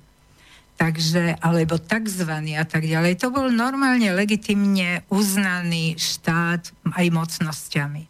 No, vojnový štát eh, vznikol v čase, keď vojna ešte nebola. Áno, napríklad. A druhá vec, eh, vznik slovenského štátu bol priamým dôsledkom Mnichovskej zrady alebo dohody, ktorú podpísal Chamberlain, Daladier, hej, eh, s Hitlerom a Mussolinim. To znamená, že Veľká Británia a Francúzsko dali súhlas k rozdeleniu Československa ano. prakticky a tým pádom urobili rovnú priamu cestu ku vzniku Slovenského štátu. Áno, napríklad Hacha bol za Hitlerom a prosil, aby to isté urobili aj s Českou republikou, no ale na to nepristal Hitler. Takže viete, ono to potom, keď, prešiel, keď prešla fronta, tak bolo, bolo celkom logické, že že aj tá česká strana tak, tak z takej, z takej pomsty, pomsty chtivosti e, urobila so Slovenskom to, čo urobila. No a Beneš, ktorý utiekol z Prahy do Londýna, aj, ktorý urobil to, čo urobil, Podkarpatskú Rus daroval Sovietskému zväzu vtedy. A veľa sa nehovorí ani o tom, že vlastne na začiatku druhej svetovej vojny Nemecko a Sovietský zväz boli spojenci. No aj to, kadejaké materiály takže... vychádzajú na javo. No niektoré, neviem, no keď sa otvoria e, archívy, tak e, bude všetko jasnejšie. Spomínaný pakt Ribbentrop-Molotov však vojensky napadlo Nemecko-Polsko a v, v zmysle tohto paktu... Veď oni si chceli rozdeliť Polsko. Áno, Sovietský zväz no. zautočil na Polsko a si ho aj rozdelili nakoniec. Hej, takže. A ja sa teraz sa spýtam, používate Facebook? Nie, nepoužívam. Nie, lebo je tu taká otázka, cenzúra vo Facebooku, hej, Facebook je uh-huh. komunikačný systém, sociálna sieť, kde ľudia píšu svoje názory, komentáre, dávajú príspevky a Facebook o, vyhodnocuje, nikto nevie presne ako, neexistuje nejaký objektívny Áno, niektoré slova a Áno, už nieč- vám nepríde. No, to niečo, ja, niečo, ja, niečo internet, je, niečo není, že... My fungujeme a upozorňuje, že a... toto je správa, ktorá nie je vhodná, nie je bezpečná, určite vyhodiť, vyhodiť, potom pozerám, dám to do bezpečnej zóny a zistím, že nič nebezpečné tam nie je. Takže aj na Divné, týchto no. sociálnych sieťach sa uplatňuje určitá forma cenzúry, že čo ľudia môžu zverejniť, čo nesmú zverejniť, za čo sú potom nejakým spôsobom potrestaní, že sú zablokovaní, lebo nepoviem, keď niekto zverejňuje porno alebo krvavé násilie alebo naozaj vulgárne vyjadrenia. Ale keď niekto, napríklad môžem povedať sám za seba, napíše svoj občianský názor kriticky voči skorumpovaným politikom a ich prísluhovačom, a tento príspevok Facebook označí, že porušuje pravidla Facebooku, ale nenapíše ako konkrétne, že v čom. Hej? A proste zablokuje užívateľa, nemôže používať napríklad 30 dní Facebook a nemá sa ani ako kde dovolať spravodlivosti na Facebooku. Hej? No. Že aby to niekto nejaký kontrolný nezávislý orgán posúdil, že či naozaj to teda ten príspevok naozaj je nejakým spôsobom nevhodný, pričom len vyjadrujem svoj názor ako občan a obyvateľ Slovenska. Tieto možnosti, ktoré nastali digitalizáciou, vlastne umožňujú každému si povedať, čo chce, ako chce, kedy chce, o, o komkoľvek chce. Ale, ale viete, ľudia, pokiaľ, pokiaľ majú dobrú výchovu, pokiaľ sa im dostane solidného vzdelania, tak si nemyslím, že by sa dali pokriviť kadejakými, kadejakými vecami, ktoré sa priečia zdravému rozumu. A inak, inak no čo, čo sa dá na to povedať? Tak isté, že prichádza množstvo všelijakých treba to vedieť vyhodnocovať. Len keďže nám teraz v týchto školách ani tak ten školský systém nefunguje tak dobre ako všelijaké tie organizácie, ktoré chodia akože vychovávať a, a vystrihať pred kadejakými vecami na tých školách, čo ešte v 90. rokoch nebolo možné. V 90. rokoch nesmela ísť politika a nikto cudzí na školy, na akademickú pôdu.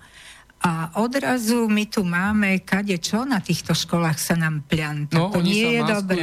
Že sú, že sú aktivisti, že sú to mimovládky, hej, pritom vieme, že sú to politické mimovládky, že to nie sú aktivisti, ale agenti cudzích záujmov, hej, tak ako sú aj nezávislé médiá a sú tzv. nezávislé médiá. Ale školstvo by malo uchrániť Určite. deti od týchto vplyvov.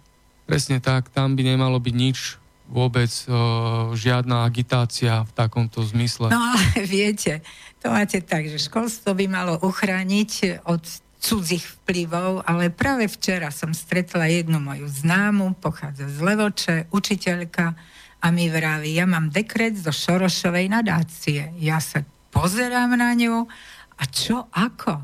No ja som už v roku 92 ako učiteľka absolvovala kurz otvorenej spoločnosti. A mám dekret. Nás školili, ako máme učiť deti.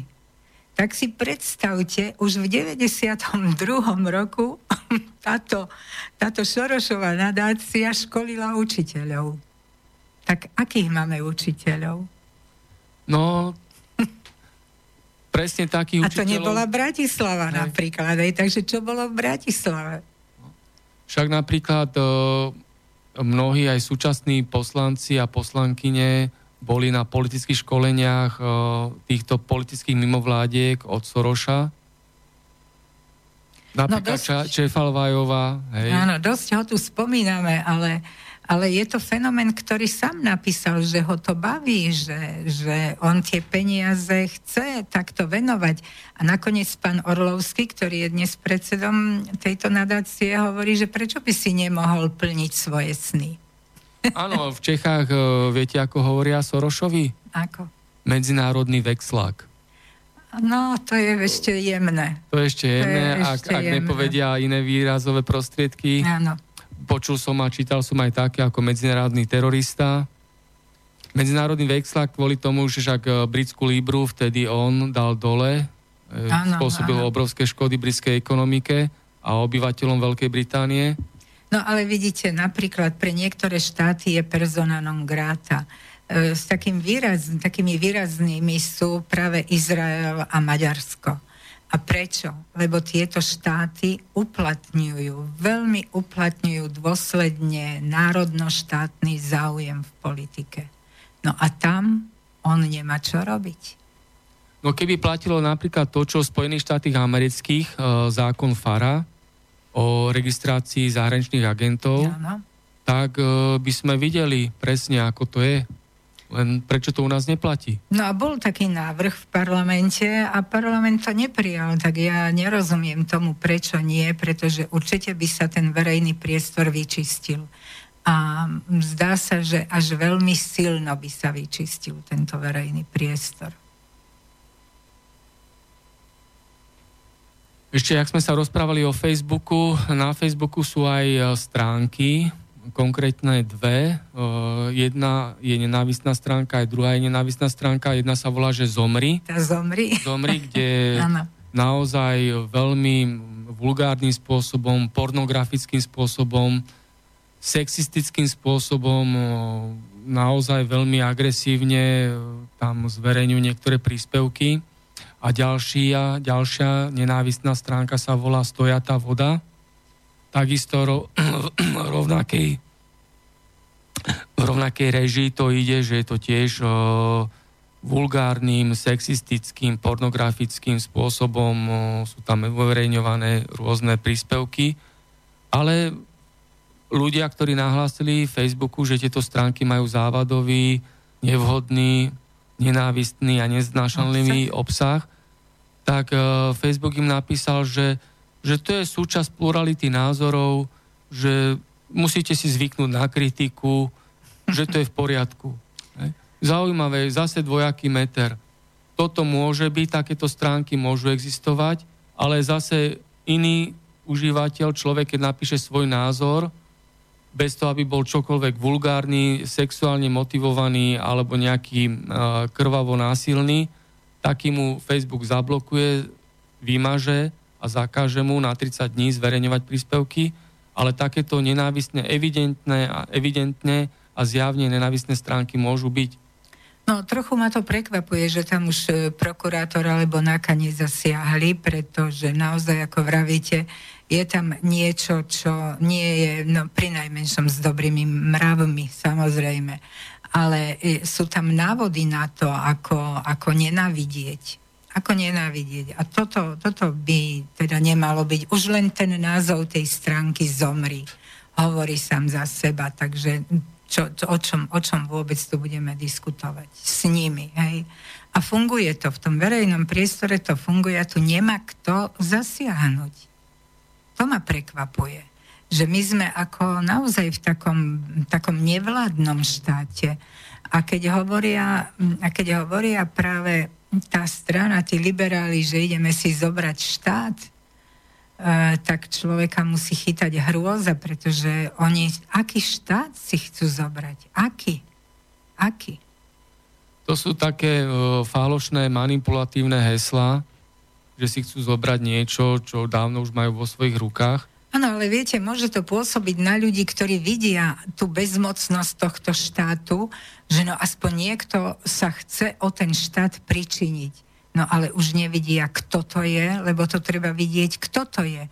A keď viete, kto to je, tak viete asi, čo dokáže urobiť. Nemôžete čakať od ľavičiara, že bude vyznávať nejaké kresťanské hodnoty, hej? No a to od tohoto závisí aká, aká osoba, aké zoskupenie si chce tento štát zobrať.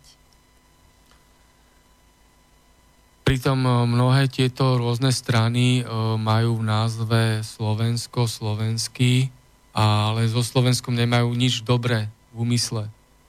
Hej?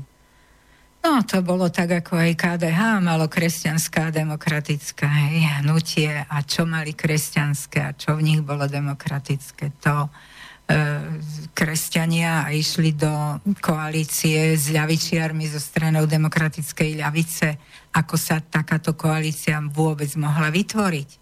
No pravdepodobne im išlo niečo iné, ako o to kresťanstvo a demokraciu. Hej, už som hovorila, že Šoroš povedal, že mm, zvrchovanosť je anachronizmus a že práve KDH nehlasovalo za deklaráciu o zvrchovanosti. Takže vidíte, tá spojitosť tu je. Zase ľavičiari, však to sú vyznavači internacionáli. Oni tiež nepotrebujú štát. Ale u toho Šoroša je dosť zaujímavé, že on hovorí, on nie je zastancom nejakej celosvetovej vlády, lebo že vlády sú tie, ktoré diktujú, a na druhej strane hovorí ale, že, že je dobré, že existujú rozličné štáty, že aspoň ľudia majú kde migrovať, čiže on sám sebe tak ako si protirečí, hej? lebo jednu vládu nechce, viac vlád áno, e, žiadna zvrchovanosť, no štáty bez zvrchovanosti nejestvujú, čiže to je jeden, jeden veľmi, veľmi zvláštny človek nekonzistentný. Teraz je, keď rozprávame tie rôzne vládne konfigurácie a zoskupenia, teraz je Slovenská národná strana a Maďarská strana Most Hit. Hej. Tiež je to také zvláštne, čo by pred pár rokmi nikto nepovedal, že také niečo, niečo môže byť. A progresívne Slovensko, strana progresívne Slovensko, hej, že je tam Slovensko, alebo politická iniciatíva Záslušné Slovensko, hej, všade je niekde to Slovensko uvedené, ale v skutočnosti tým ľuďom vo vedení týchto politických subjektov slušne povedané, nejde o Slovensko. No tak e, aj pán Figel teraz chce nejaké Slovensko, už ani neviem, aké spravodlivé, alebo aké títo chcú progresívne, títo chcú slušné. No ale tak e, viete, akými zbraniami bojujú za to slušné Slovensko a kto za to kto za to Slovensko vlastne bojuje? Bojujú ľudia, ktorého, ktorí ho degradujú? Veď to sú ľudia, ktorí všetci podporovali napríklad zrušenie amnestii a zrušenie amnestii bolo zrušenie právneho štátu. Veď tu bola Via Juris, to sú všetci tí progresívne Slovensko, všetci to podporujú, tieto organizácie, ktoré tu boli za to zrušenie týchto, e, týchto amnestií.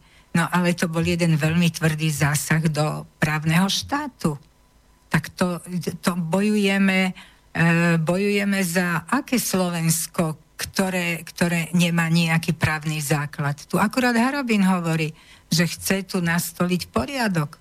Chce bojovať za štát a rodinu a, a chce nastoliť poriadok. Neviem si to dosť dobre predstaviť, ako jeden prezident m, môže naplniť takúto, takýto ideál, lebo je to veľký ideál ale už len to, že to chce, tak vytvára akýsi predpoklad preto, že keby tu bola akákoľvek vláda, tak urobí len také kroky, ktoré by tento ideál naplnili.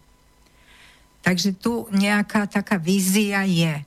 Ale také, také strany ako Progresívne Slovensko, alebo napríklad aj SAS, strana mm, Solidarita a Sloboda, Sloboda Sol, Sulíková strana, tak vidíte, čo, čo, s čím oni prišli.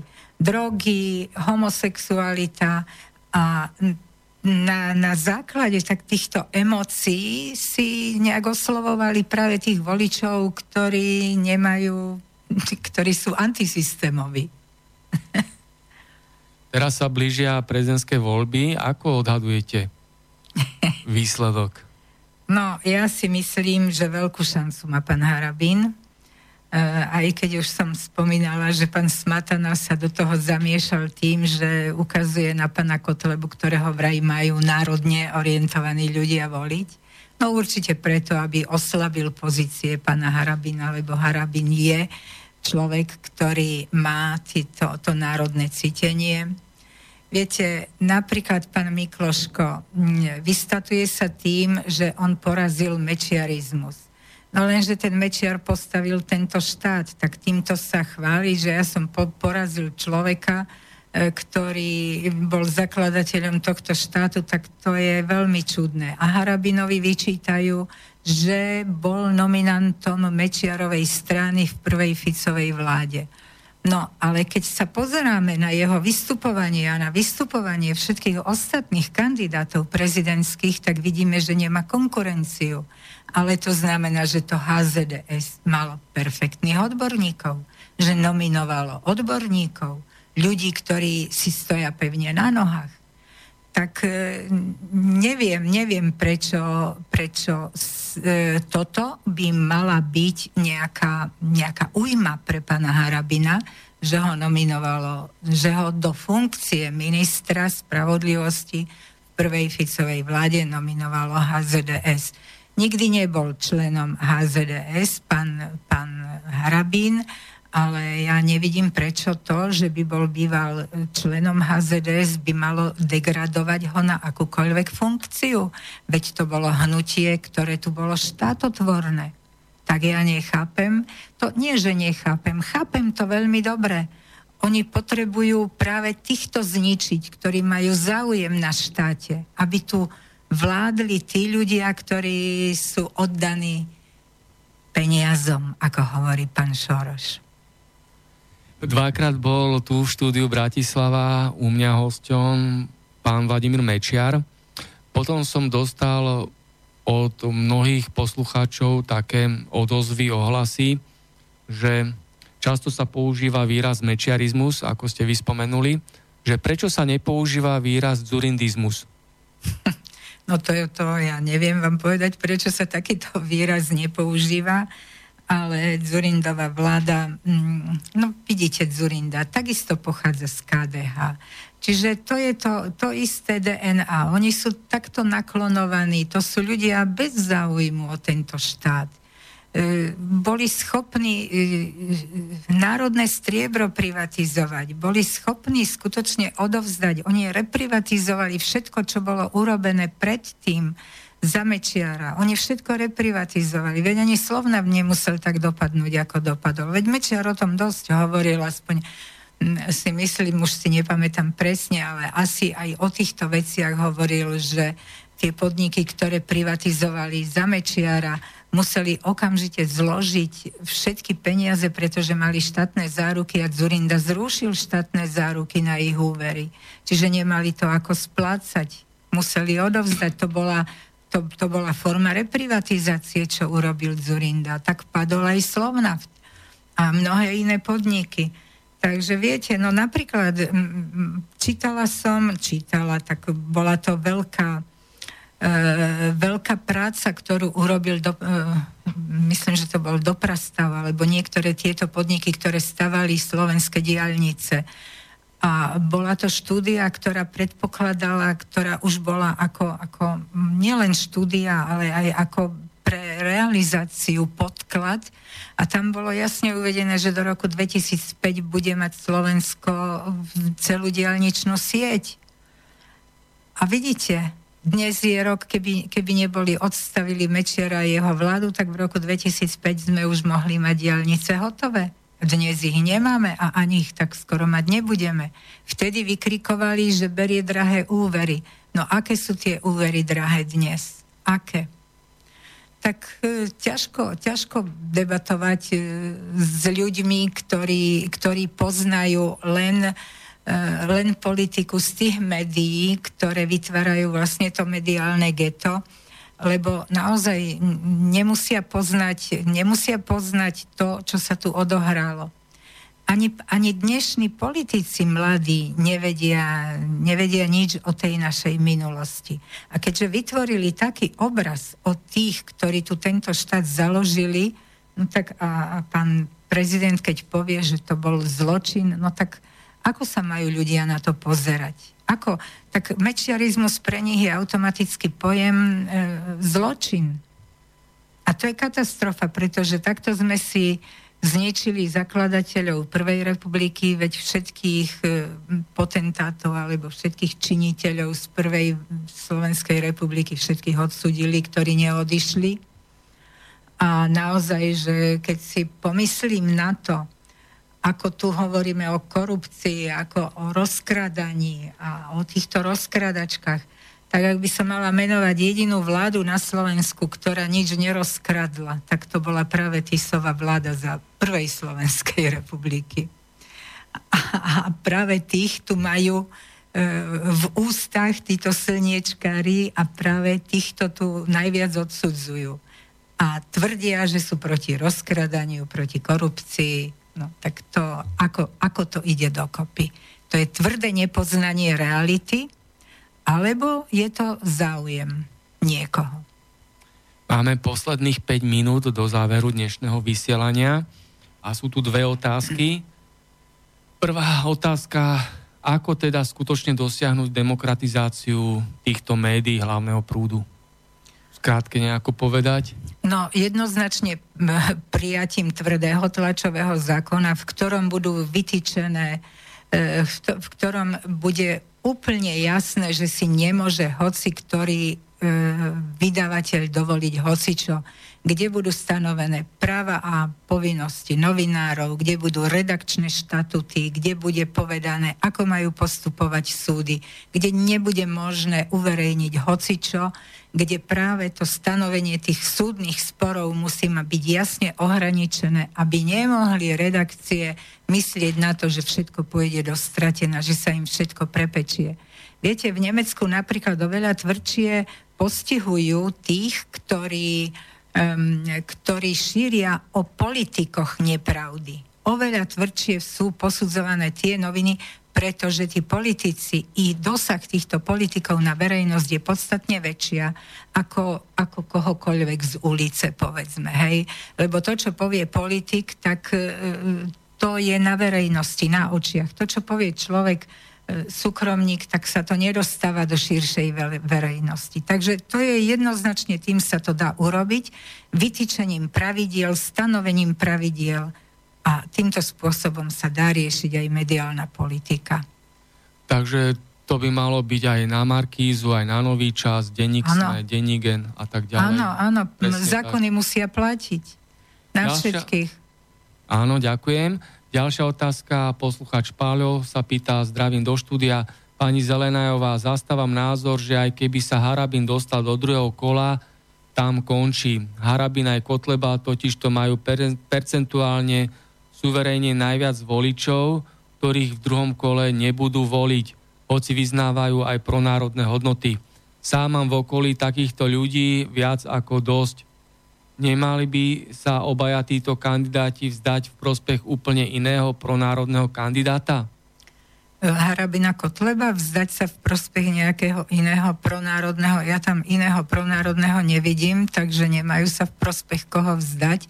Môže sa vzdať pán Kotleba, a najhoršie, čo by sa mohlo stať, keby sa dostal za prezidenta, myslím si, pán Ševčovič, ktorý je skôr voliteľný tou bratislavskou kaviarňou ako tvrdým jadrom smeru, pretože ani pre smer, pretože smer možno práve preto ho dal, aby neutržil fiasko svojim vlastným kandidátom, ktorý by hodnoty smeru e, zhodnocoval alebo predstavoval, pretože pán Ševčovič nie je predstaviteľom hodnot smeru. Tak, ja ďakujem veľmi pekne dnešnej hostke, pani Eve Zelenajovej, tajomničke Slovenskej asociácie novinárov, za účasť v dnešnom 81. vysielaní rozhlasovej relácie Konšpiračný byt. Ja ďakujem za príležitosť podeliť sa s vašimi posluchačmi o názory. A od mikrofonu sa lúči Martin Bavolár. Želám pekný večer a zajtra je piatok, krásny piatok a ešte krajší víkend. Všetko dobré zo štúdia Bratislava. Všetko dobré. Táto relácia vznikla za podpory dobrovoľných príspevkov našich poslucháčov. I ty sa k ním môžeš pridať. Viac informácií nájdeš na www.slobodnyvysielac.sk Ďakujeme.